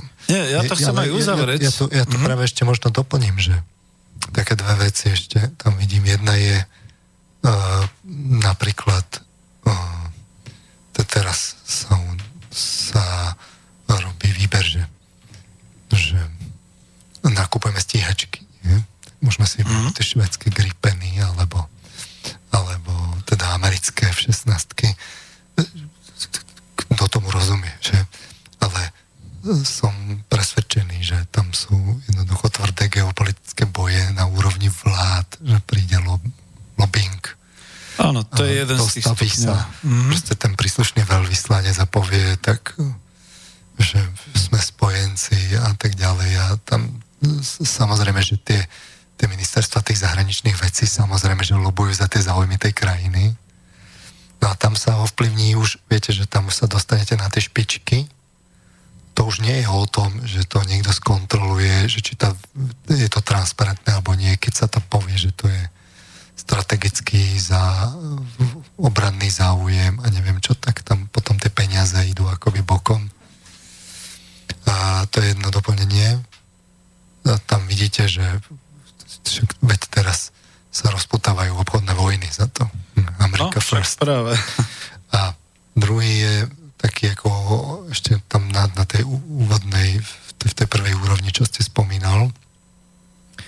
Mňa tiež fascinuje, že že sa uh, nevyskúmalo v týchto, že, že sú aféry vždy len na tie naše firmy, mm. pritom ale tie naše firmy dodávajú vo veľkej väčšine prípadov tovary, ktoré sú z tých zahraničných firiem. Áno, no však to... A tie, tie nadnárodné korporácie sa na tom akože nepodielajú. Z, zrejme. No, no tak to, to sa samozrejme, že robí tak, že oni majú etické kodexy, tieto nadnárodné spoločnosti, ktoré prísne zakazujú teda uh, vlastne korupciu v tých, tých krajinách, kde sú tie cerské firmy a tak ďalej. No ale teraz tá, tieto, tie, tie tovary môže dodať buď tá firma, alebo jej konkurencia v tej danej krajine tak sa to urobí tak, že, že uh, obchodníci z tej, firmy, z tej, z tej firmy nadnárodnej priamo zastúpení si zriadia nejaké pokutné seročky, cez ktoré idú tie rabaty. Počúvam, hej. Uh-huh. A uh, tá firma akože o tom nevie, ale požaduje tie kvartálne čísla. Keď sa náhodou na to príde, tak uh, sa to potom samozrejme mediálne nejako leští. Oni sú v inzerenti, takže si tam kadečo vedia vy, ako to, trochu to vedia za, za šmodrchať. Keď sa, keď sa predsa len nepodarí, lebo na veľa, na veľa sem, tam nejaká táto západná firma ako, akože podplácam. Ja neviem, v Nemecku to bol Siemens, bola aféra, že už sa to prevalilo. Tak sa to urobí tak, že potom príde ten, ten, ten audit vnútorný tej firmy, vyhodia sa tí, tí domáci, ktorí akože sa na tom podielali a sa povie teda, že tam sú tie etické kodexy. Pričom ale to vedenie zjavne vedelo, že, že sa to tam nie je, to s takým prižmorením očí. A samozrejme, že by sa to dalo z tých štatistík pozisťovať, že aj tie nadnárodné, že sa museli na tom podielať. Samozrejme, že by sa to dalo. Ale sa to nedá, lebo nakoniec za tým sú predsa tie, tie peniaze korporátne a vzniká konflikt záujmov.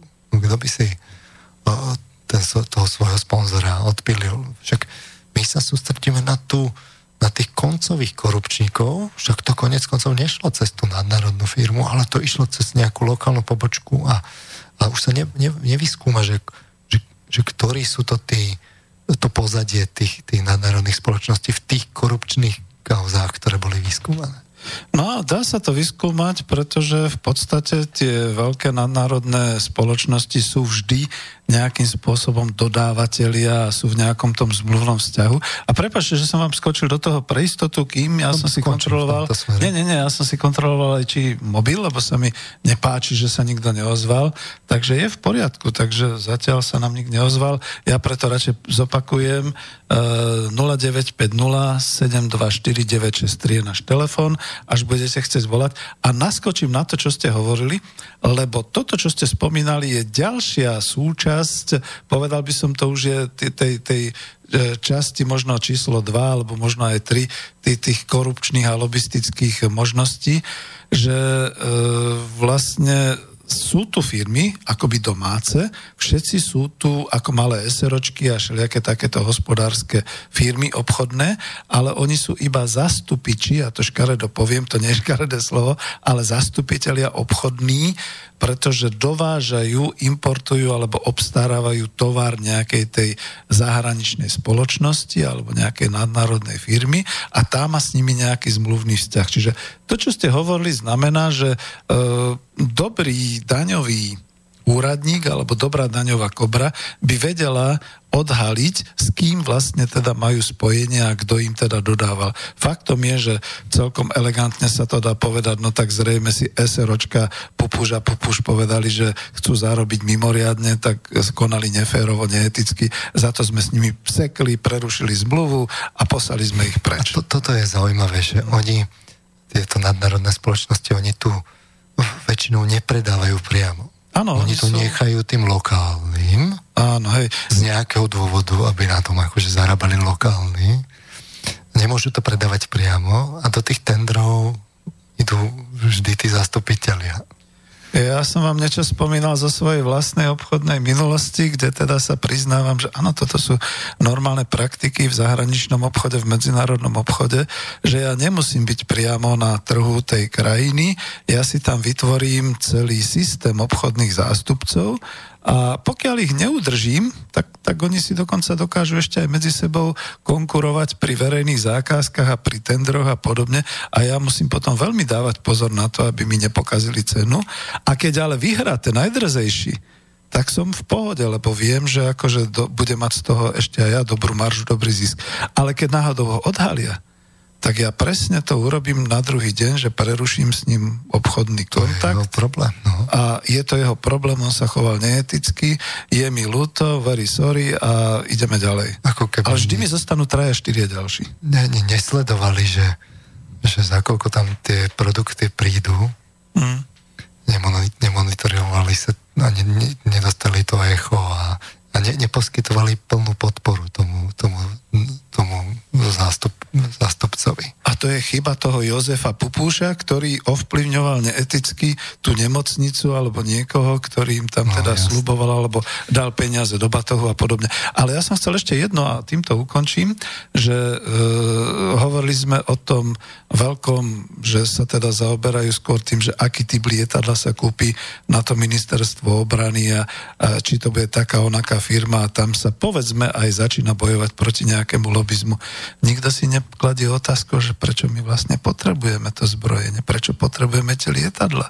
Niekde na začiatku je nejaký imperatív, že máme ministerstvo obrany, e, susedia zvyšujú rozpočet, NATO ako aliancia zvyšila nutnosť dať 2% a tak ďalej, tak to dáme aj my a tak ďalej. A málo kto sa ozve a opýta sa, potrebuje vôbec Slovensko tie stíhačky na nejakú obranu? Prečo? Veď tá stíhačka preletí za 10 minút celé Slovensko. Na čo nám je? Však požiadame suseda, však za to sme v NATO, aby nás ochránili oni nejakými. Na čo vlastne kupujeme tie stroje? Za to, že tie migy sú už staré? No tak ale dobre, keď nenakúpime, ušetríme si jednu miliardu eur, na to je problém. Lebo toto sa nespochybňuje. My musíme vydať tú miliardu. No ja len a vidím je to určitý týchto spôsob. mimovládnych no? organizácií, ako za to lobujú. Mm. Lobujú, de facto papagajujú americkú zahraničnú politiku a potom zistíte, že sú plátení teda primárne z tých z amerických peňazí. Takže ale nechajme stíhačky, stíhačky. No to som chcel, že už asi, ďalej. asi, asi, keď som to dobre pochopil, tak uh, tie jednotlivé úrovne tej korupcie uh, sa čo do veľkosti asi narastajú s, tou, s každou ďalšou úrovňou. A mňa špeciálne zaujíma práve tá úroveň, to, čo neprišlo do toho rozpočtu mm. a prísť mohlo a málo a čo nám chýba a my o tom nevieme. Naopak sme neustále akoby upriamovaní na niečo, čo je vlastne rádovo menšia čiastka. No. Takže na to by som sa rád pozrel. Čiže vy ste hovoril, že teda e, štátny rozpočet je na úrovni niekde 80 miliard e, eur. E, hrubý domáci produkt bude rádovo vyšší, samozrejme. A tam je dôležité to, že ten ten štátny rozpočet sa v konečnom dôsledku zozbiera z tých príjmov, hlavne teda toho súkromného sektora. Hm, áno, práve, a že štátny tam, rozpočet je iba z príjmy z, príjmy z domácnosti, príjmy od podnikov. No, no. A, ale tie podniky, že či majú taký daňový základ, alebo onaký daňový základ, hm. to je tá kľúčová časť, kde sa to dá ľahko poposúvať. Vidíme to už u malých firiem, že s tým daňovým základom sa dá hýbať, sú na to optimalizácie. A aké sú teda tie možnosti, ktoré majú práve tie nadnárodné firmy, ktoré majú viacero pobočiek? Lebo ja priznám sa, čítam také horibilné články, ako si najimidžovejšie firmy v skutočnosti zariadia dane na, na úrovni 1-2% tým, že si odsajú ten zisk z tých príslušných krajín, kde on je vlastne tvorený, odkiaľ, odkiaľ, kde predávajú tie služby a odsajú si ho niekam do, daňo, do daňových rajov. Oni ne, nesídlia v takých tých ekonomicky sídlých, silných krajinách. Oni tam majú len pobočky, ale ten, to, to, tá, tá materská firma, ktorá má akoby to, to, ten hlavný produkt a sídli v daňovom raji, tam majú oni minimálne tie dane, takže v skutočnosti tie najimidžovejšie firmy a najbohatšie si to pozariadujú tak, že majú daňový základ 1-2% a hlavný, hlavný teda ten, tú ťarchu toho rozpočtu tým pádom nie sú práve malé a stredné firmy, ktoré, e, ktoré by mali byť podporované, ale ktoré postupne hynú a s nimi hynie aj tá stredná vrstva. E, nedokážu ani konkurovať. No, tu ste mi nahrali, ale vravím, to by sme museli byť tak do polnoci. E, ja sa odrazím od toho, že dneska nejaký bloger dal na pravdu do blogu, že zo Slovenska unikajú zisky do zahraničia v objeme 4,2% hrubého domáceho produktu. A nadnárodné korporácie sa u nás tešia miliónovým dotáciám. Nebudem to čítať ešte ďalej, podľa toho, jak čas by vyšiel alebo nevyšiel. Zatiaľ ešte nám nikto netelefonuje, nemali sme ani mail, takže... To sú zisky. Mm, že hej, to, to sú zisky, to sú e, oficiálne. Ale to, čo hovoríme, že je neviditeľné, to je práve z tej daňovej optimalizácie, pretože tá vzniká aj trošku historicky z toho, že v súčasnosti, v roku 2018, je Slovensko súčasťou eurozóny a Európskej únie. A platia tu určité zásady, napríklad v rámci týchto krajín eurozóny platí aj Európskej únie, platí, že vlastne je zamedzenie dvojitému zdaneniu.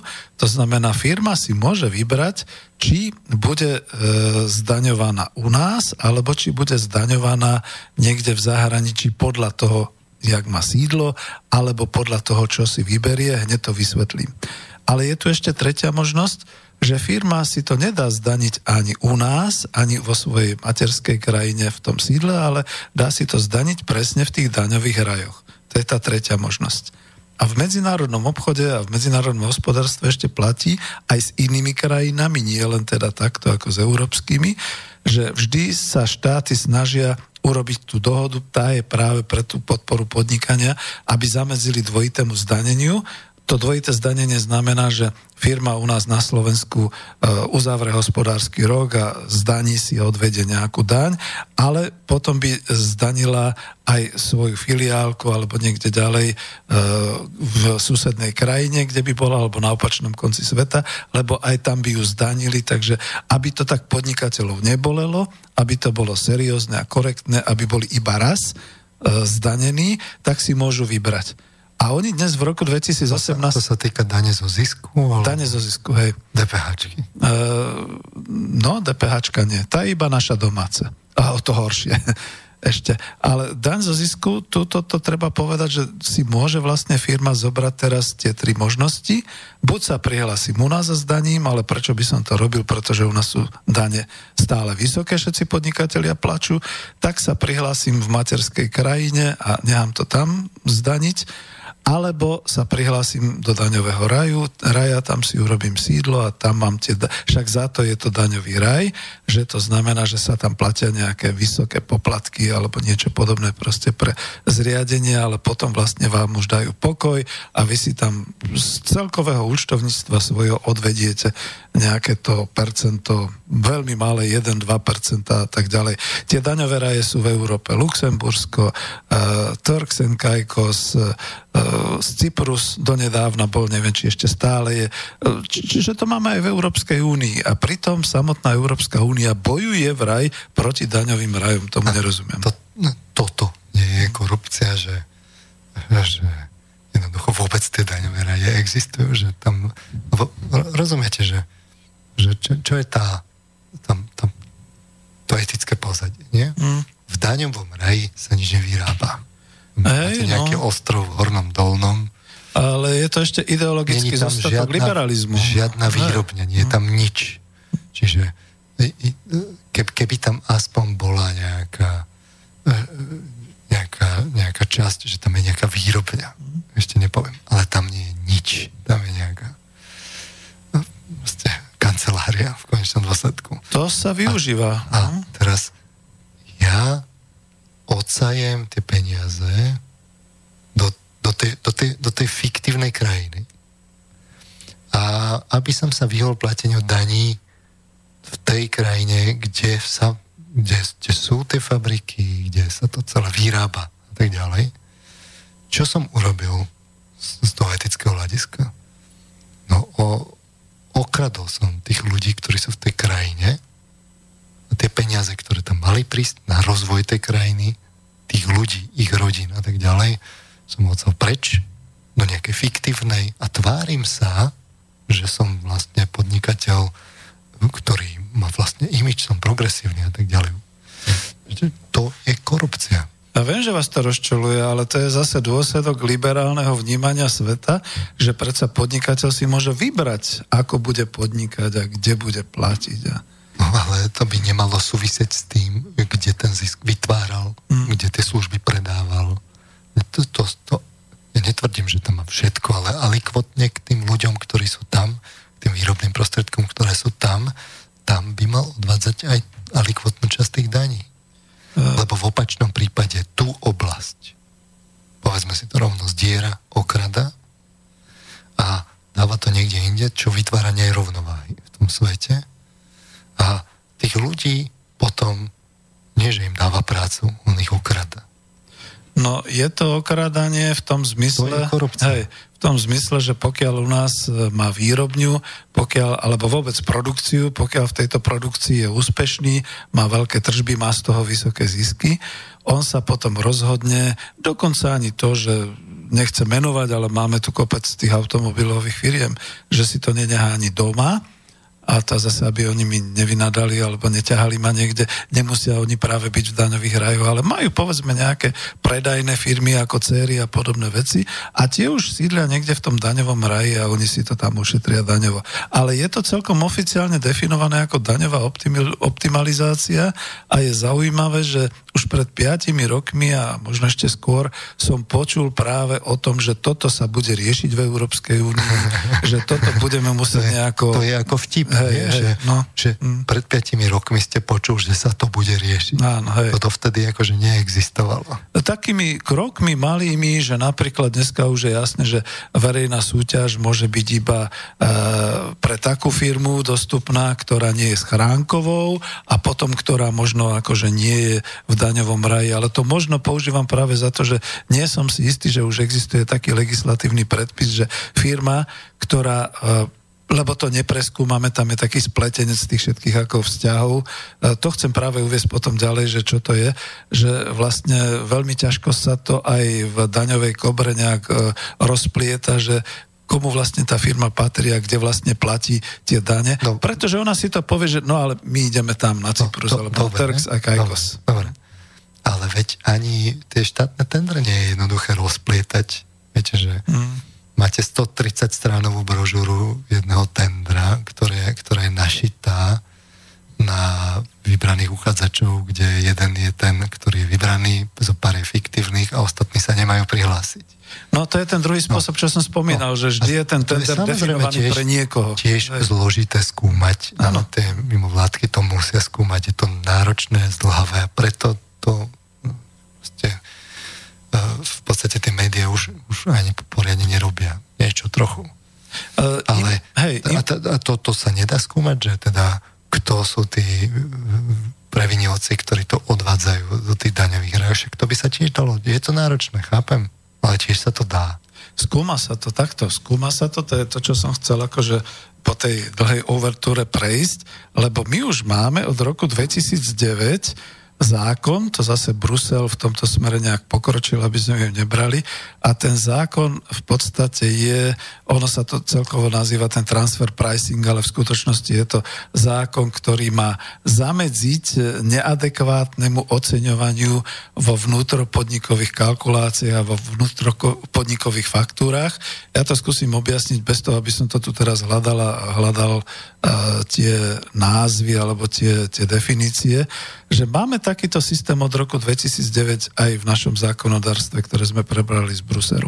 Ak tu je spoločnosť, nejaká výrobná. Táto spoločnosť výrobná e, tu vyrába, má nejaké tržby alebo vôbec teda má účtovníctvo a tak ďalej, tak tá musí dať prehlásenie na daňový úrad, že je súčasťou, je teda nejakým spôsobom príbuzná firme e, zo zahraničia, teda nejakej tej materskej. Za to sa to hovorí, že to je matka, základná centrálna firma a potom to sú céry, to sú tie výrobné.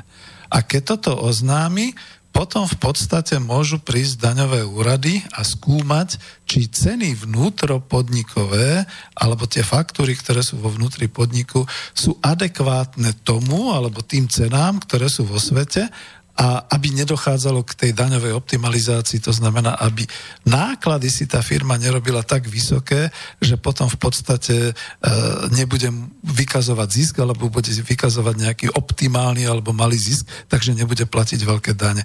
Neviem, či som to zrozumiteľne nehovoril, No, aby si matka neodsala tie peniaze. Aby si neodsala peniaze. Ale čo je na tom ešte zaujímavejšie, neviem, či budeme mať čas, už po desiatej, neviem, či budeme dlhšie, to by sme mali potom oznámiť, ale nemáme ani telefon, ani mail, takže uh, diskutujeme sami, aby to zase nebolo také, že si len sami hovoríme, my sa môžeme inokedy stretnúť. Tu je tá záležitosť v tom, že ten zákon, to zákonodárstvo aj Brusel musel prijať na základe niečoho niečoho strašného, niečoho, čo sa vymklo spod kontroly. A to bolo to, že zahraničné investície globálnych spoločností tým, že sa už obsadzovali a doobsadzovali všetky ďalšie a ďalšie územia, napríklad aj v Európskej únii, začali pôsobiť tak, že si začali optimalizovať to daňové zaťaženie v tom vlastnom účtovníctve do roku 2009 tým spôsobom a tuto to môžem naozaj doložiť z hospodárskej praxe, aj keď nepoviem, koho sa to týkalo a všetkých takých vecí, lebo sa to asi týkalo takmer všetkých, že povedzme, keď sem prišla nejaká linka, ktorú matka, materská spoločnosť predala cére pre tú svoju výrobu, tak tá linka, povedzme, v domácom prostredí už bola daňovo odpísaná, tak ju povedzme nejak zlepšili, dali tam nejakú repasovanú vec, namalovali to, do, dodali tam, osadili to nejakými novými čidlami, niečím podobným, násobne zvýšili tú cenu a teraz v podstate tej cére dali takúto faktúru na preplatenie. Tá dcera preplatila tú faktúru, tým pádom tá dcera bola zaťažená tými nákladmi a, a aj keby sa veľmi darilo, aj keby mala pekné tržby, tak tá dcera by už nevykazovala nejaký veľký zisk. Štát prišiel o ten zisk, o tú hodnotu, ktorá bola v tej vnútrofiremnej faktúre medzi matkou a dcerou. To je, tak, to, je to, čo presne Hej. čo hovoríme, že ako si odsa ten zisk. Matka sa mohla ešte rozhodnúť v rámci svojho domáceho prostredia, či to teda zdaní u seba doma, lebo ona tie peniaze dostala, či je to pre ňu výhodné, alebo či má ešte niekde nejakú svoju dceru, uh, niekde zase na tom daňovom raji, kde to teda zdaní v tom nejakom minimálnom režime. A toto sa dialo a na základe toho potom v podstate aj Brusel pochopil, že už sú to tak veľké daňové úniky a e, štátne rozpočty krajín Európskej únie prichádzajú o tak veľké peniaze, že sa celá táto legislatíva tzv. transfer pricingu, čiže oceňovania tých e, vnútropodnikových e, e, tovarov a faktúra všetkého začala riešiť zase legislatívne s tým, že teraz je to to, že to podlieha kontrole, predtým to asi dokonca ani kontrole nepodliehalo, že to podlieha takej kontrole, že firma, ktorá je vo vzťahu, ja to teraz nazvem tak ľudsky, v príbuzenskom vzťahu, teda matka a dcera, príbuzenskom vzťahu, tak keď si medzi sebou fakturujú navzájom alebo proste robia nejaké to, takéto transfery peňazí, tak e, musia to oznámiť príslušnému daňovému úradu danej krajiny. A teraz vzniká taká sranda. Oni to oznámiť musia. E, moja otázka by znela, a ako je finančná správa na to? Má toľko odborníkov a toľko kapacít, aby to sledovala? Aby išla do firmy, otvorila to účtovníctvo, to daňové priznanie a pozerala, či teda naozaj aj teraz v roku 2018 nejaká matka si neodfakturovala povedzme 100 miliónov eur za dodanie nejakej linky a nejakého know-how a nejakého školenia a podobných vecí a nevytiahla si to z tej, mater, z tej cerskej firmy. Tým pádom tá dcera strátila 100 miliónov e, v nákladoch on povedzme mala 120 miliónov, tak od tej chvíle sa vlastne už iba zdaňuje tých 20 miliónov, ale tých 100 miliónov je preč. Ale aj fyzicky preč. To je preč, to sa muselo zaplatiť. A tá matka sa potom doma rozhoduje, či to zaplatí svojej materskej krajine. Nechcem ukazovať prstom na tie krajiny, ktoré sú tam trošku viac na západ od nás v Európskej únie, alebo či si to povedzme naozaj ešte dá aj do toho daňového raja a podobne. A to sú tie naozaj miliónové až miliardové úniky peňazí, ktoré bežia.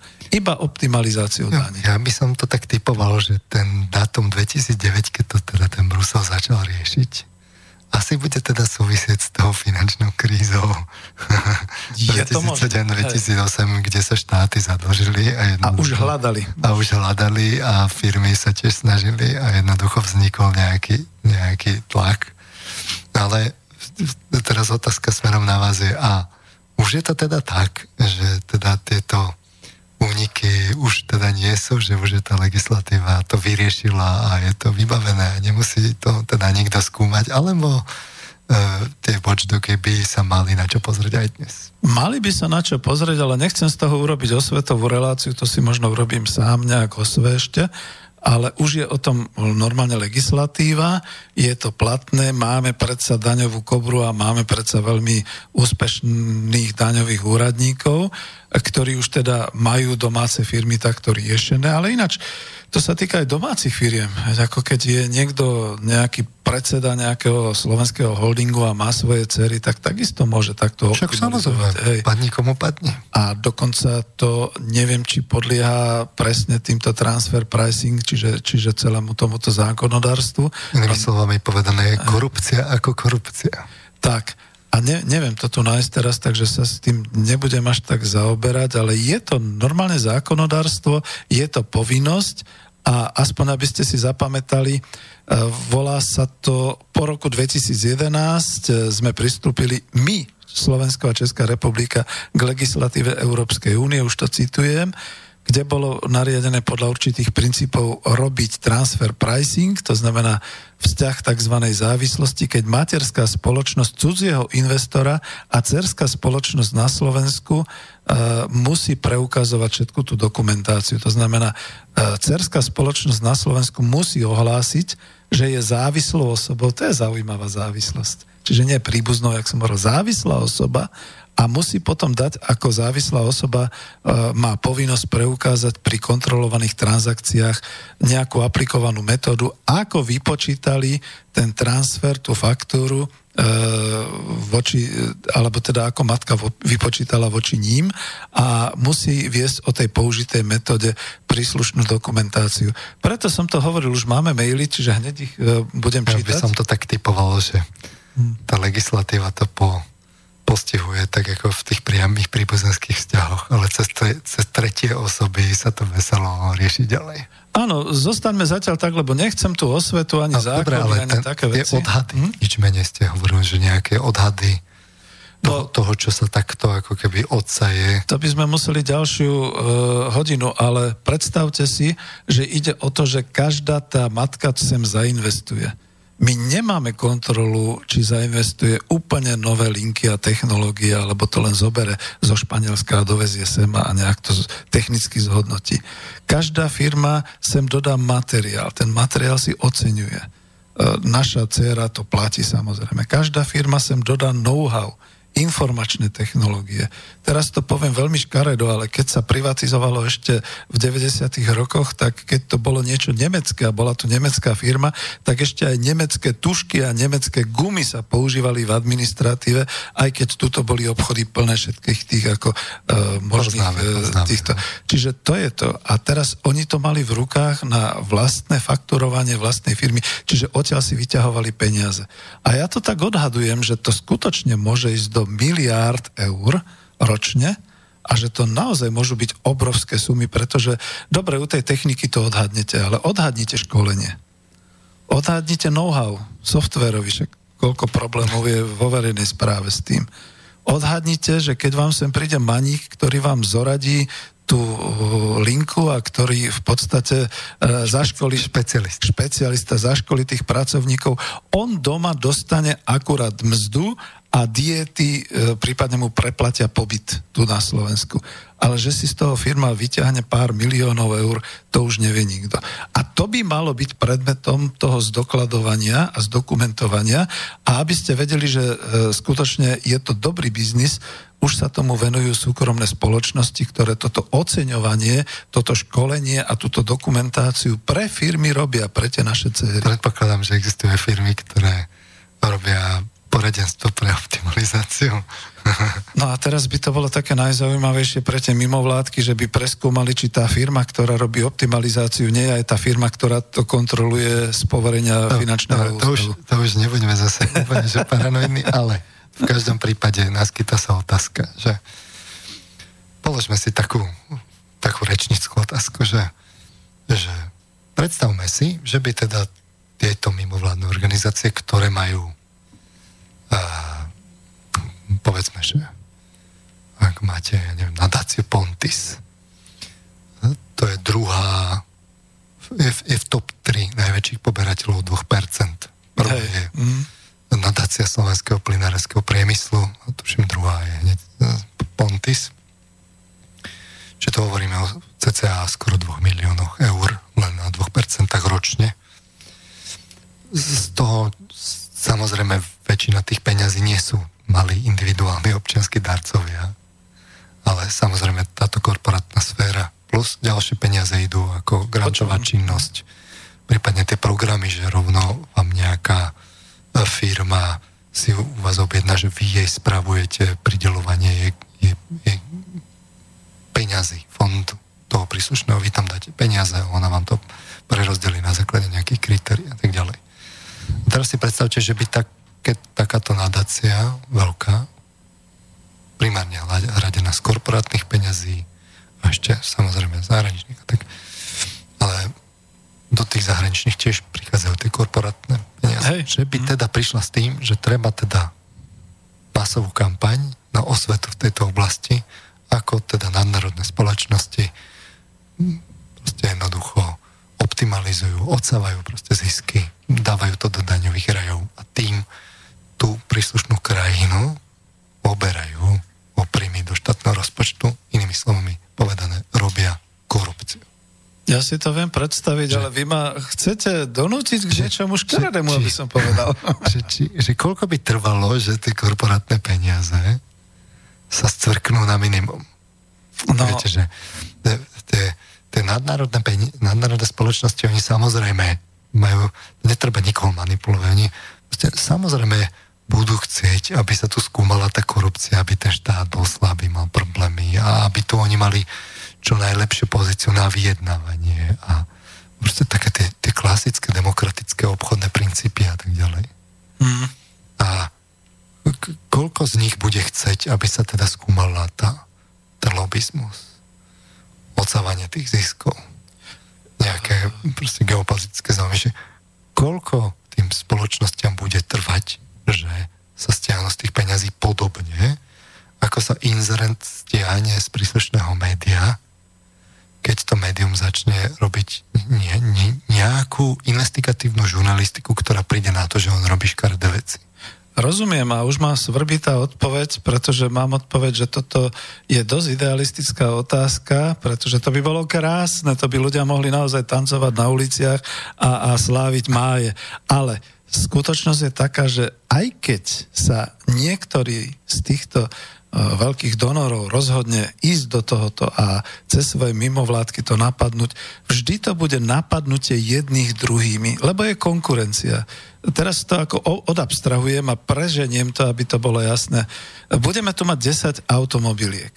A teraz z tých desiatich automobiliek, tých 7 e, automobiliek bude patriť jednej globálnej skupine tá napadne cez mimovládky tie, e, tú skupinu tých troch ďalších automobiliek a obviní ich z toho, že túto to zneužívajú a túto to robia.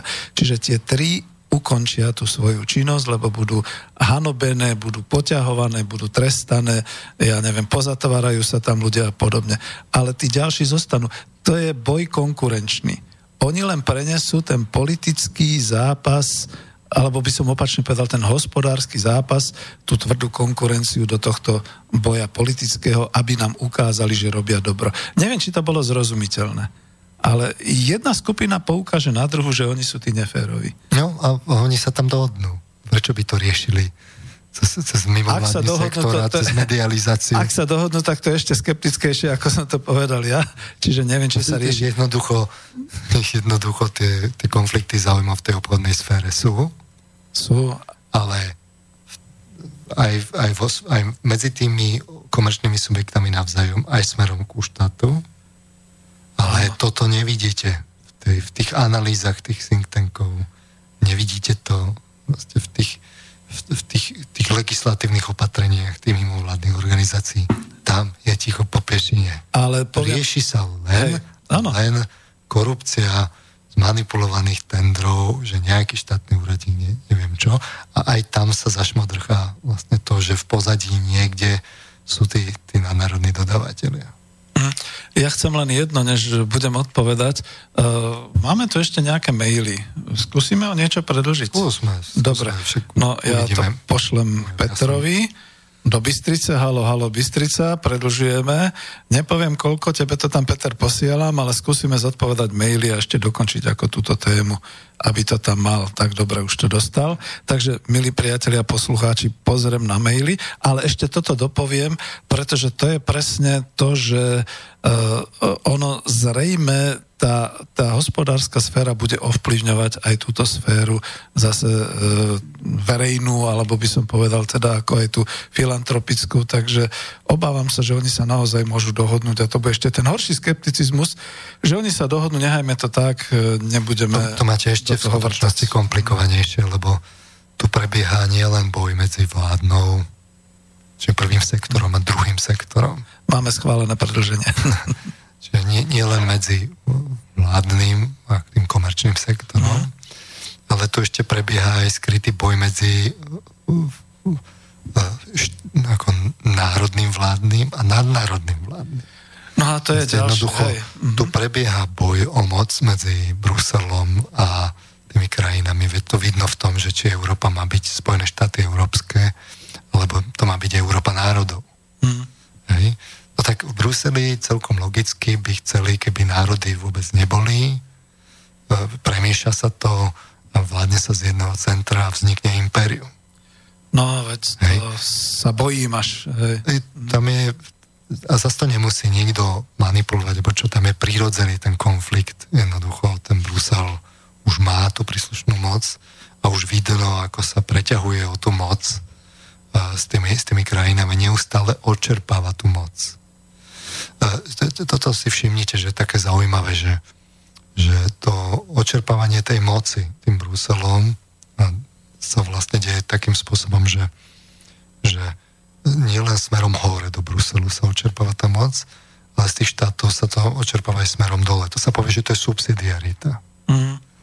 Že to, čo má byť na tej príslušnej úrovni riešenia, nech je tam. No áno, pokiaľ ide o samozprávy a tak ďalej, menšie celky, to budú bojovať za to. Pokiaľ ide o štáty, tam subsidiarita neplatí, to všetko treba čo, čím viacej do Bruselu, tým lepšie. Čiže inými slovami povedané, to, to, ten, ten štát, štát je, na, na tom sa zhodnú aj tá národná vládna, čiže tie európske bruselské fondy, aj tie nadnárodné komerčné spoločnosti sa na tom zhodnú, aby ten štát bol proste slabý a je to ešte vzadu aj nejaká úroveň, tá geopolitická, tá meka sila Spojených štátov amerických. Všetci sa zhodnú na tom, že ten štát treba na ňo zatlačiť a oslabiť ho. Veď to je práve to, ja len k tomu dodám tu jednu vec, že E, tak ako ide centralizácia smerom k Bruselu a decentralizácia na takéto verejné správy a podobne. Jedna vec medzi nami ekonomami zase je, že to slovičko podobne ako je tu subsidiarita a podobne v ekonomike deregulácia. Nie, nie. Deregulácia. To znamená, že sa dereguluje všetko. Dereguluje sa akékoľvek podnikanie, to, že, to znamená, že musí tam byť vysoká konkurencia, nesmie tam byť nikto, kto by ako dominoval, dokonca už v oblasti až tej obce a podobné veci, ale jedna vec sa nedereguluje. Majetok, vlastníctvo. To stále, kapitál, kapitál. To stále sa zhustuje. To najdôležitejšie. Hej, hej. No. To už je, že len niekoľko osob vlastní si, si polovicu sveta a podobne. Si všimnite, že ten istý proces. subsidiarita v oblasti uh, moci ako v tej výkonnej štátnej, tam je subsidiarita. Ale pokiaľ ide o ekonomické prostredie, žiadna subsidiarita neplatí. Tam sa proste môže centralizovať do aleluja. To, to sa môže globalizovať, globalizovať, globalizovať. A tu vidíte tú, ne, tú nekonzistenciu tej ideológie, že, že tie princípy, ktoré platia v spoločnosti, tam je že, že pozitívna diskriminácia, v podstate socializácia, v ekonomike totálny opak. Mm. Tam môže byť proste koncentrácia, individualizácia čo naj, najväčšia. E, jednotlivec ad absurdum. Žiadna pozitívna diskriminácia. Všetko to, čo je v tej spoločnosti, ochrana menšín, inklúzia, neviem čo, to v ekonomike neplatí. Tak v čom je teda tá ideológia konzistentná? Už z tohto vidíte, že sa to používa ad hoc, ako sa to hodí. Mm, veď, Zaujímavo. Ja to volám, že to už je tá strata ideologickej nejakej idei, že už teda dávno neplatí socialistická idea, komunistická idea, dnes už neplatí liberálna idea, konzervatívna idea. To je to, že my už strácame v podstate, my sme v takom chaose, ale o to je možno psychológ, aby trošku nie, to je veľmi poradil, jednoduché, to je veľmi jednoduché. My sme nejak dezorientovaní. Pokiaľ ide o ekonomiku, Hej. tak sa neustále globalizuje a nadnárodné spoločnosti to centralizujú a tá moc sa neustále očerpáva. To vidíte aj v tej, v tej to, že stredná trieda ide. Mm. Proste slabne, slabne a v podstate bohatí sa stávajú bohatšími. To je to, čo sa deje v ekonomike. V spoločnosti treba tú masu nejakým spôsobom ošetriť, tak tam sa povie to, čo sa hodí. Ale v skutočnosti to, kde, to, čo prestupuje tú moc, je práve tá ekonomická moc. Však to vidíte na tých mimovládnych organizáciách. Máte akože občianskú spoločnosť, ale tá je v tom, v tom jadre skrz, náskrz prestupená v podstate korporátnymi peniazmi. No, veď. Hej? A ako to, že sa tam vôbec dostali? Viete, že my nahradzujeme demokratické mechanizmy, nahradzujeme teda má, má, máme demokraciu, máme demokratické mechanizmy, sú voľby a tak ďalej. Napriek tomu budujeme občianskú spoločnosť. To, je čo za paralelná štruktúra. Tam, tam ako sa hlasuje. No a keď zistíte, že ako sa hlasuje, tak sa hlasuje peniazmi. Ak dodáva tie peniaze, no tie nadnárodné spoločnosti. Čiže iný spôsob diktatúry alebo totality by som to pomenoval. To, to, to nie je, že to nemá logiku. Aj. To má tu jednu logiku, že, že tu vládne oligarchia. No a na tom sa trošku zastavíme, lebo máme maily a už presluhujeme, čiže chcel by som no, ich čítať. Nech, nech vyhovieme poslucháčom. A nedáme si najskôr skladbu ešte? Uh, Jednu, takú psychohygienickú, potom sa povenujeme mailu. Dobre, tak potom musím prebehnúť zase naspäť, lebo toto bol taký ako pekný záver, čo sa týka ako nášho dialogu no, a teraz budeme no. mať dialog s s poslucháčmi, aj keď teda písomný a ja potom samozrejme tie otázky e, prečítam a budeme na ne zodpovedať. Snáď asi je pol jedenástej, čiže e, do jedenástej alebo tak nejak približne. No čo, mám tu nejakú pesničku, ktorá bude asi trošku taká optimistická, takže toto dáme psychohygienicky. A zase sme zabudli, že to tu končí. Už to ide.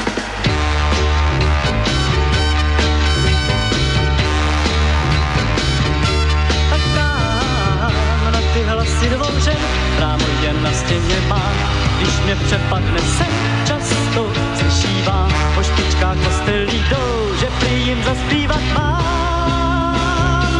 Tu píseň, co dobře znám, sedím a ztratil jsem hlas. A bych šíleně spát, díky volají, zaspívej, slova znáš, na dva hraj, na co lidí se ptá.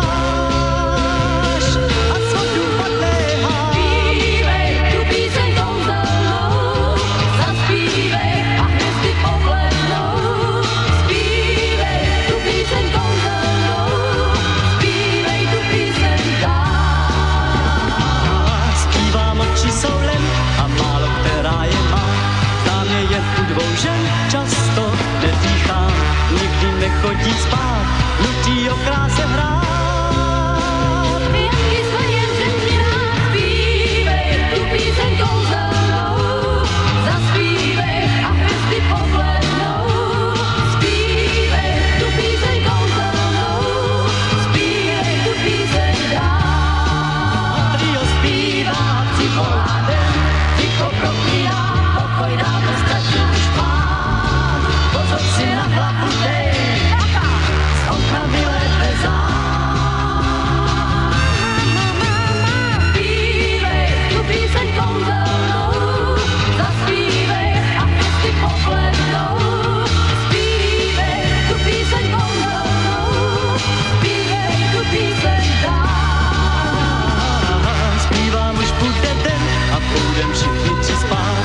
jsem to i sen často usínám a díky smutné pak jsou. Naposled zaspívej nám.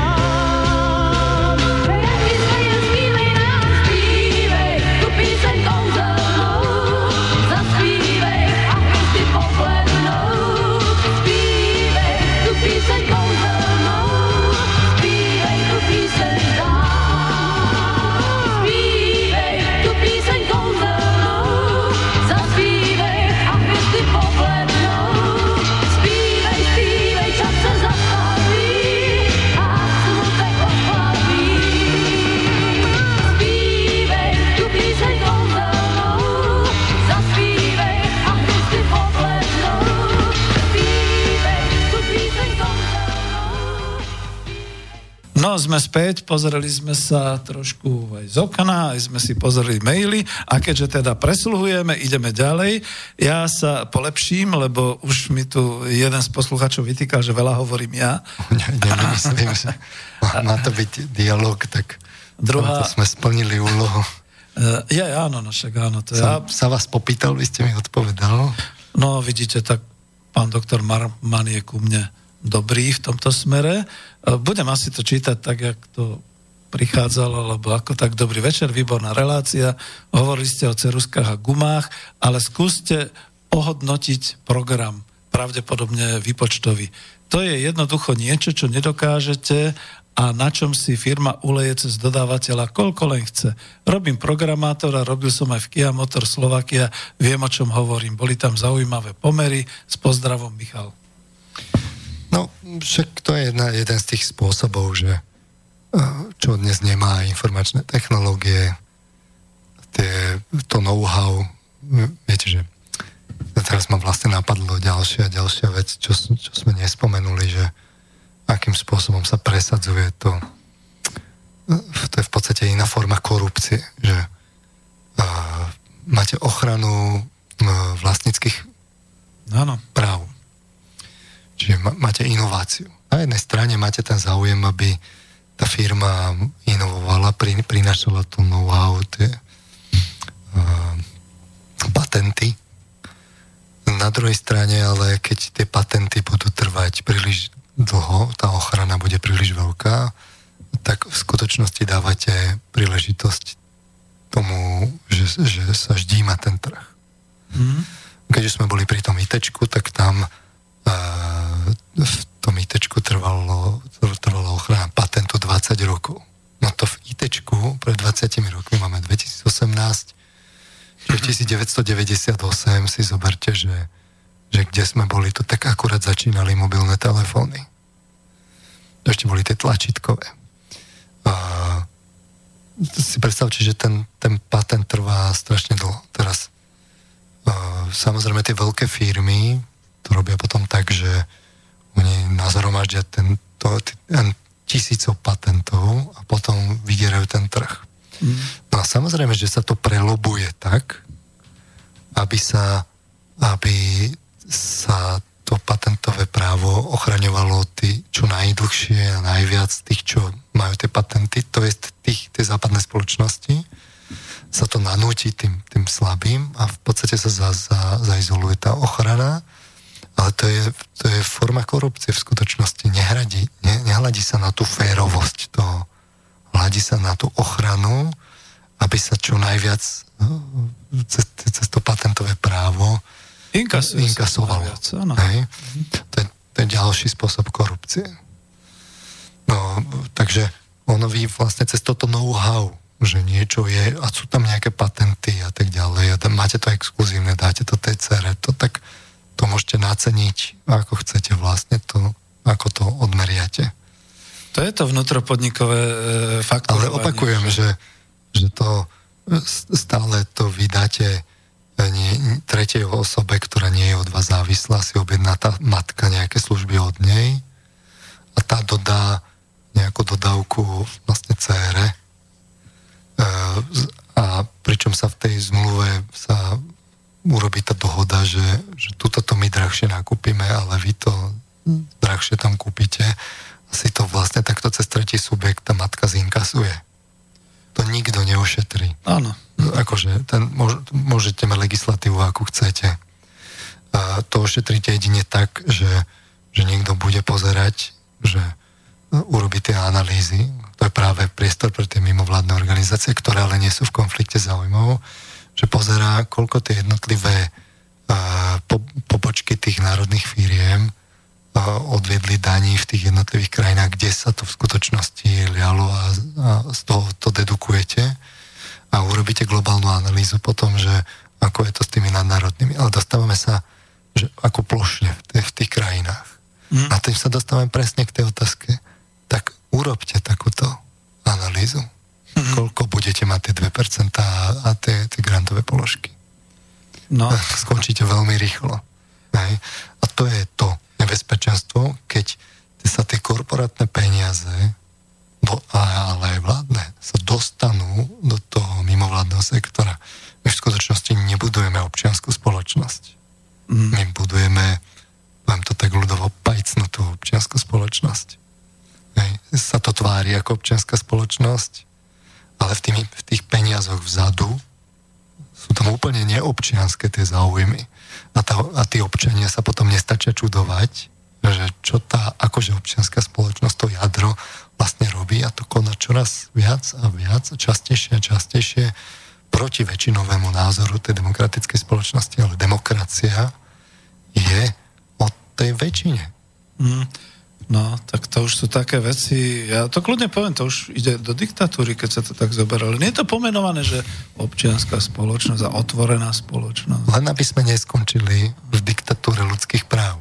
Úha, no to idem radšej na ďalšiu otázku, lebo toto sa mi zalúbilo, že technicky je to možné, čo píše Michal, ďalší. Uh, on reaguje na to, že sa ťažko rozpletajú tie vlastnícke vzťahy. Ťažko sa to rozpletá? Viete, ako fungujú firmy, ktoré zabezpečujú fungovanie platobných terminálov?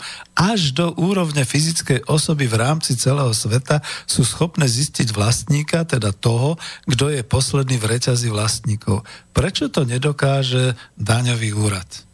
No to je už aj otázka na. Veľmi dobrá otázka na veľmi zlého adresáta. To, to, to sú práve tie otázky, že, že tie finančné toky, jedna vec je samozrejme sledovať, ako to tečie, druhá vec je posúdiť tú logiku toho zlievania tých potvočíkov financí.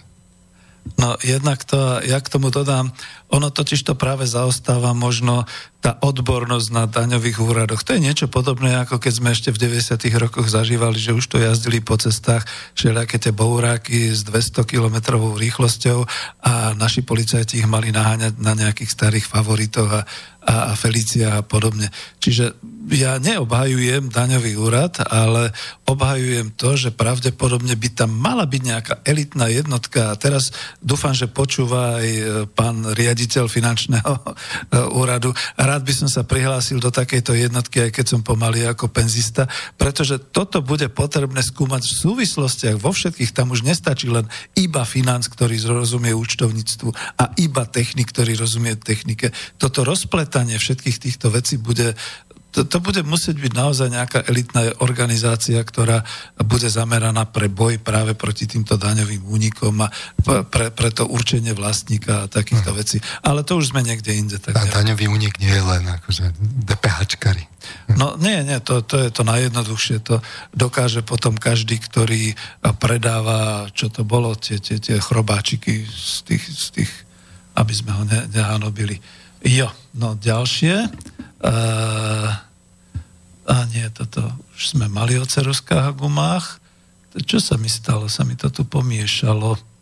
Prečo? No, aby sme nezdržovali. Zdravím vás do štúdia Slobodného vysielača. Chcel by som sa opýtať, a akú otáz, teda takú otázku ohľadom ekonomie a psychiatrie, že, oh, ale tu ich je viac. Tak neviem, či budeme na všetky odpovedať. Uh, ako by sa žilo na nádhernom Slovensku, keby sa zmenil volebný zákon tak, aby bolo 150 volebných obvodov a každý obvod by mal svojho zástupcu, ktorý by bol odvolateľný v prípade neposlušnosti. To už je také politické, to, tam, to nie je moja parketa, kľudne poviem, no, neviem či. Hm. To je no, v skutočnosti podľa môjho názoru viete, že táto diskusia, čo tu vedieme, je irrelevantná akoby vzhľadom mm. k tomu volebnému systému. Mm, no. Si všimnite, že ako to, tie vol, tá voľba podlieha tomu, tomu mediálnemu ovplyvneniu. Čiže keď tu hovoríme o nejakej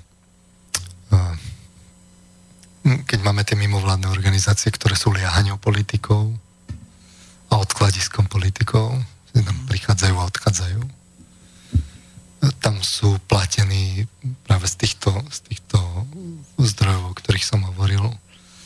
Sú tam veľmi úzke väzby práve do médií. Vzadu ešte je to podporené inzerentami a majiteľmi a ich politickými záujmami. Tak v skutočnosti vzniká vzniká taká, taký, taký pakt, ktorý vám môže významne ovplyvňovať verejnú mienku. Mm. A je jedno, aký máte ten volebný systém, ak tí občania sú chybne informovaní, tak oni budú v najlepšej vôli, s najlepšími úmyslami a presadzovať presne to, čo v skutočnosti bolo zámerom také, takéto skupiny. Snáď sme uspokojili nášho Jana z Anglicka, ale keď som to čítal ďalej, tak som sa trošku pobavil, pretože on sa trošku aj tak hneval na nás, že dajte aj riešenia, ak máte nejaké, aby to nebolo len o jojkaní a božekáni. Ďakujem o odpoveď. No nie je to riešenia, o jojkaní, Riešenia sú jednoduché. Zamedziť tomu vplyvu tých, mm. toho, ak budujeme občianskú spoločnosť, tak by to mala byť spoločnosť občanov a korporácie by tam nemali mať volebné právo podobne ako vládny sektor by tam nemal, byť, nemal mať volebné právo. To znamená, že by priamo prispievať na niečo účelové, malo by, to, malo by to tu, keď chcú prispievať dobre, tak v tom prípade do tej občianskej spoločnosti prispejú a plošne sa to rozdelí medzi všetkých ľudí a tí rozhodnú, kam sa má čo. A to by zrazu Jaj. dramaticky zmenilo tú občianskú spoločnosť. To je dobrý nápad. A, čiže tieto záujmy by sa mali vlastne zamedziť. Jednak by sa v úplne úvodnom kroku malo vôbec informovať, že aké, aké záujmy tam sú, aké sú tam konflikty záujmov, a aké sú tam peniaze v skutočnosti a nemalo by sa to tváriť, že to je občianská spoločnosť a rídzo občianská a my tu pre, pretvárame spoločnosť na občiansku a tak ďalej E, čiže tá informovanosť prvý krok, druhý krok, zamedzenie tým potenciálnym konfliktom záujmov. Práve tak, toto je len jedna z oblastí, druhá je zamedzenie v mediálnej oblasti, v politickej oblasti. To je celá séria krokov. Mm. To, to sú tie, preto si to hovoríme, aby z toho bolo vidno tie, tie, tie návrhy tých riešení. A hlavne odhalujeme, že naozaj sú za tým obrovské peniaze a ako tuto naozaj rozčulený poslucháč už potom až tak trošku použil, no už je po desiate, dalo by sa povedať, že z toho má HO občan na Slovensku z týchto mimovládok, na čo ich vlastne potrebujeme či Fara nedala stopku mimovládkam. No, to, no a to, to je to, že, to že vyspelé krajiny, keď chcú mať svoj bytnosť, tak jednoducho musia zamedziť týmto, týmto za, jednak zahraničným vplyvom, kde sú vyslovene manipulovaní zo zahraničia a zahraničnými záujmami a jednak musí byť jasné, kto za koho kope. Čiže majú ten, ten, ten fara zákon a je vidno, že jednoducho, keď napríklad Smer chce uh, niečo urobiť s, uh, s tým vývojom situácie, tak uh, pristup, musí pristúpiť k tomu že ten pôvod peňazí, tak ako ja neviem, pri tých tendroch sa povie koncový vlastník, tak tuto sa povie minimálnom variante to, že kto je ten prispievateľ, koncový prispievateľ toho príslušného subjektu, že čo tu ja hovorím, že kto ma platí. Uh-huh. No a ďalšie otázky, jedna z tých otázok je trošku taká, no, skôr propagačná, ale kľudne to poviem, že E, ďakuje za pochopenie a s pozdravom. Slušná, slušná romská rodina z obce Bzovík bude mať najbližšiu zimu o niečo ľahší a teplejší život. Členovia, ja keď to prečítam, tak na zavrú. Členovia Kotlebovej ľudovej strany naše Slovensko z okresu Krupina totiž dokázali celému Slovensku, že vôbec nie sú rasisti. Slušnej romskej rodine darovali dvere. E, v pohode e, nebola to platená reklama, čo sme teraz prečítali, ale je to aj o to, tomto, že nás tieto mimovládky dohnali až k tomu, že človek, keď sa na verejnosti ako vypráva, tak si začína dávať, ja som e, toho v podstate, dalo by sa povedať, svedok, začína si dávať na jazyk väčší pozor ako do roku 89. A toto neviem, či tiež nie je trošku tak zapričinené tým, týmto pôsobením tých mimovládok, že oni sa tak starajú a tak propagujú určité takéto veci, že potom má človek problém ako nahlas a normálne medzi ľuďmi sa povyprávať slovami, ktoré predtým bežne používal. Lebo zistíte, že máte rasistické predsudky, rodové predsudky a vôbec menšiny a tak ďalej všetkých druhov. Hmm Čas, čas toho je samozrejme oprávnená, čas toho je e, v skutočnosti prehnaná. Hej. A čo sa týka toho, toho príspenia rómskej rodiny, tak však mohli by sme povedať tiež kopu tých, tých grantov, ktoré pomohli rómskym rodinám práve z tohto mimovládneho sektora. To si zase tiež povedzme, viete. Ale tak ako pri tomto maili bavme sa aj pri tých mimovládkach o tom politickom pôsobení. Ja si osobne myslím, že keď budeme občianskú spoločnosť, tak budeme občianskú spoločnosť a politika patrí inde. Hmm.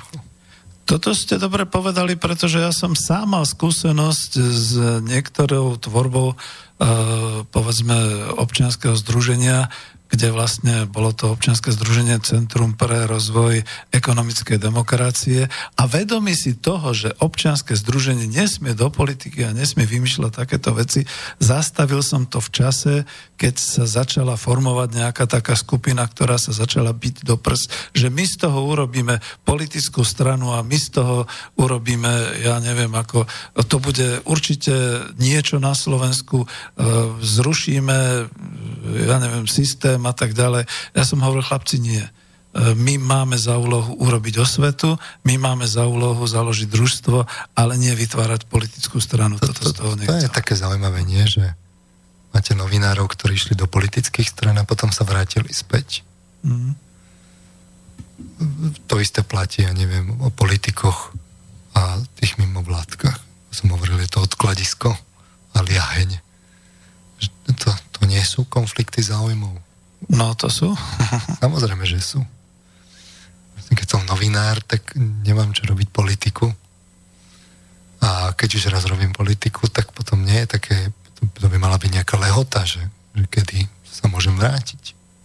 No, mali by... Aj to je otázka, lebo mm. keď už mám raz, akoby, vôbec dnes je to úplne čudné, že sa akoby predpokladá, že novinár má raziť nejaký hodnotový vlastne akoby rebríček, ale nie, že hodnotový, ešte keby hodnotový, ale že, že politických názorov. To, to už je úplne čudné, že nehľada sa pravda, ale potvrdenie tých politických to, toho, toho, toho, tej ideológie sa hľada tá, to potvrdenie. Už je to také pasovanie, že to je ten expert, to je ten odborník, ktorý nám správne poradí a preto ho áno chceme a preto ho a tak ďalej. Ale ja ako hneď ako ekonom trošku ako zaprotestujem e, v tejto chvíli e, voči tomu, voči tým tendenciám, ktoré tu sú, že novinári do politiky a podobne. Pozrite sa, pozrite si, čo sa deje. Na ekonomov, ak sa vyšvihnú, ak sú úspešní, sa začína hádzať hnoj, že sú podvodníci, že sú oligarchovia a tak ďalej. Keď sú neúspešní, nikto o nich nič nevie. Novinár, či je úspešný, či nie je neúspešný, keď si tvrdí to svoje, zrazu sa dostane do politiky a tam povie a predsa len som a presadzuje sa a tak ďalej. A ja to poviem kľudne ako celkom nahlas, že ako ľudia by pozrite si, koľko málo ekonomov je v politike, ako v takej. Lebo oni si hovoria, my na vás kašleme, my si radšej proste budeme robiť svoje a nepôjdeme do toho. Ale tí, ktorí sa dostanú do politiky, väčšinou sú okiadzaní, uh, nehovorím o politikoch z bohat, teda o ekonomoch alebo o podnikateľoch z bohatlíkoch, lebo tých máme. Ale musím povedať ten jeden príklad, ktorý nám zabezpečí, že budeme do polnoci, ale my už končíme. Ako Andrej Babiš, vedie to ročník 54, je to v podstate môj spolužiak z ekonomickej školy. Ak Baťu obdivujeme, ak Čubu sme zistili, že ho zbytočne ako zrušili a zatratili Slušovice, na Babiša sa okamžite nameralo strašne veľa, e, že je to zlé a tak ďalej, pričom je to špičkový ekonóm a obchodník a odborník. A že sa na neho teda nadáva, že zbohatol a tak ďalej. E, veď ako ľudia zabudli, že 28-30 rokov tu chceme, aby boli podnikatelia úspešní, aby bohatli a tak ďalej. Veď aké impérium vlastne v podstate vytvoril s tým agrofertom a podobne. Skôr opačne, ja sa mu čudujem, ako ekonom ekonomovi, že sa kam si trepal do tej politiky. Nikdy by som to pre svoje zdr- duševné zdravie neurobil. Otázka je, že od istej úrovne proste naražete na tú politiku čím viac a jednoducho musíte si ošetriť tie politické jednak záujmy, potom kričia a potom rovno tú politiku tvoríte. No. Keď, keď máte ísť ďalej. Asi sa už nejak takto rozhodol. Ja už len dočítam, uh, je tu ešte jeden mail, aha, ten už je taký skôr pochválny. Dobrý večer, uh, vaša téma a spôsob vysvetľovania je veľmi zaujímavé a myslím, že vás uh, počúva veľmi veľa ľudí. Pokiaľ máte chuť, tak je to v češtine rozmluvejte dále přes čas. Ďakujem, posluchač Pavel veľké losiny. Tak my ďakujeme tiež. No, ďakujeme pekne, ale my už máme len 5 minút, takže už keď, tak to nejak Nejaké dokončíme. záverečné slovo. No. Záverečné slovo urobíme. A díky teda aj za tie maily, škoda, že nie telefonát, ale už teraz nevoláte, lebo to už by sme išli do nejakého takého záveru. K čomu sme teda došli? No, ja som sem prišiel s otázkami, že a, teda, že či by bolo záhodno či je čo skúmať v oblasti korupcie aj inde ako v tej, vo verejných tendroch. Mm-hmm. A, no a zistil som, ste mi odpovedali, to, čo som tak ako očakával, že jednoducho to, čo z tej korporátnej sféry prichádza smerom do štátneho rozpočtu, čiže k tomu verejnému záujmu, že to sú rádovo väčšie peniaze, aj keď som možno nezistil presné číslo, otázka je, či sú nejaké kvalifikované odhady, že koľko, o, o akých číslach hovoríme. Ale v každom prípade sú to rádovo väčšie peniaze, než to, čo tu senzitivizujeme spoločnosť a na čo sa všetci čertia. Hmm, CT smiešný milión alebo koľko? No, no, hmm. hej, no. Uh, aj keby to bolo zrovna hneď, ja neviem, miliarda, z tých 80 miliónov, neviem, koľko sa odtendruje ročne, z toho, keby som zobral, že 20%, no, to, to pre, preháňam, ale proste keby to bolo zrovna tie 3 miliardy, ktoré hovoril, alebo 2 miliardy, ktoré hovoril Matovič, a, že, sa, že teda ukradnú sa, tak to, to hovoríme o väčších cifrách, ktoré sa ukradnú, ale o ktorých tí nahnevaní ľudia jednoducho nevedia. Keby vedeli, tak e, potom by to malo byť teda tak, že, že no dobre, tak akože riešme túto, toto, čo tu hovoríme, však áno, treba riešiť korupciu aj vo, vo verejnom obstarávaní, ale teda poďme sa pozrieť aj na tie ďalšie druhy korupcie, lebo tých peňazí v tom štátnom rozpočte nechybajú len tie stovky miliónov, možno niekoľko málo miliard, ktoré sa takto ukradnú, ale tu chýbajú aj tie desiatky miliard možno, alebo mnohé miliardy, ktoré sa tu neodvedú. Mm. To už nehovorím o všelijakých deformáciách trhu, na tých tendroch, aj tam tej časti toho pozadia, toho, toho nadnárodného. Takže uh, sa mi to páči, lebo neviem, vychádza mi to z toho, že máme neúplné informácie, a keď má človek neúplné informácie a je tam veľa emócií, tak je s vysokou pravdepodobnosťou manipulovaný. Mm, no áno, to, to asi hej. Už neda, nedodám k tomu ani nič iného, pretože to je presne ono, čo mám ja taký pocit skutočne, že keď počujem a vidím tých ľudiach po uliciach, ako teda kričia, ako protestujú, si hovorím, bože, ľudia, a vám nikto nevysvetlil podstatu ekonómie, ekonomiky a vy vôbec neviete, že o čo tu ide že to, čo tu vy vlastne protestujete, to je to minimum a manipulujú vás, ale to si človek už ani nemôže dovoliť povedať, pretože naozaj tie mimovládky majú dnes veľkú silu. A aby to skončilo optimisticky, my sme to dneska takto nejako povedali, nandali, tak som zvedavý na ohlasy a či môžeme potom aj nejaké pokračovanie urobiť, že budeme sa baviť ešte. Tak e, bol som tu už aj predtým. Určite sa mám vás čo spýtať, takže niekedy sa zase uvidíme. Ďakujem veľmi pekne aj za ochotu. Ja aj, ďakujem tiež, že som sa mohol zúčastniť. Že sme to aj predlžili takto, lebo prišli maily. Ďakujem aj vám, poslucháčom, že ste nás počúvali. Bude 11, pôjdeme spať. Do, Do počutia. počutia. Táto relácia vznikla za podpory dobrovoľných príspevkov našich poslucháčov.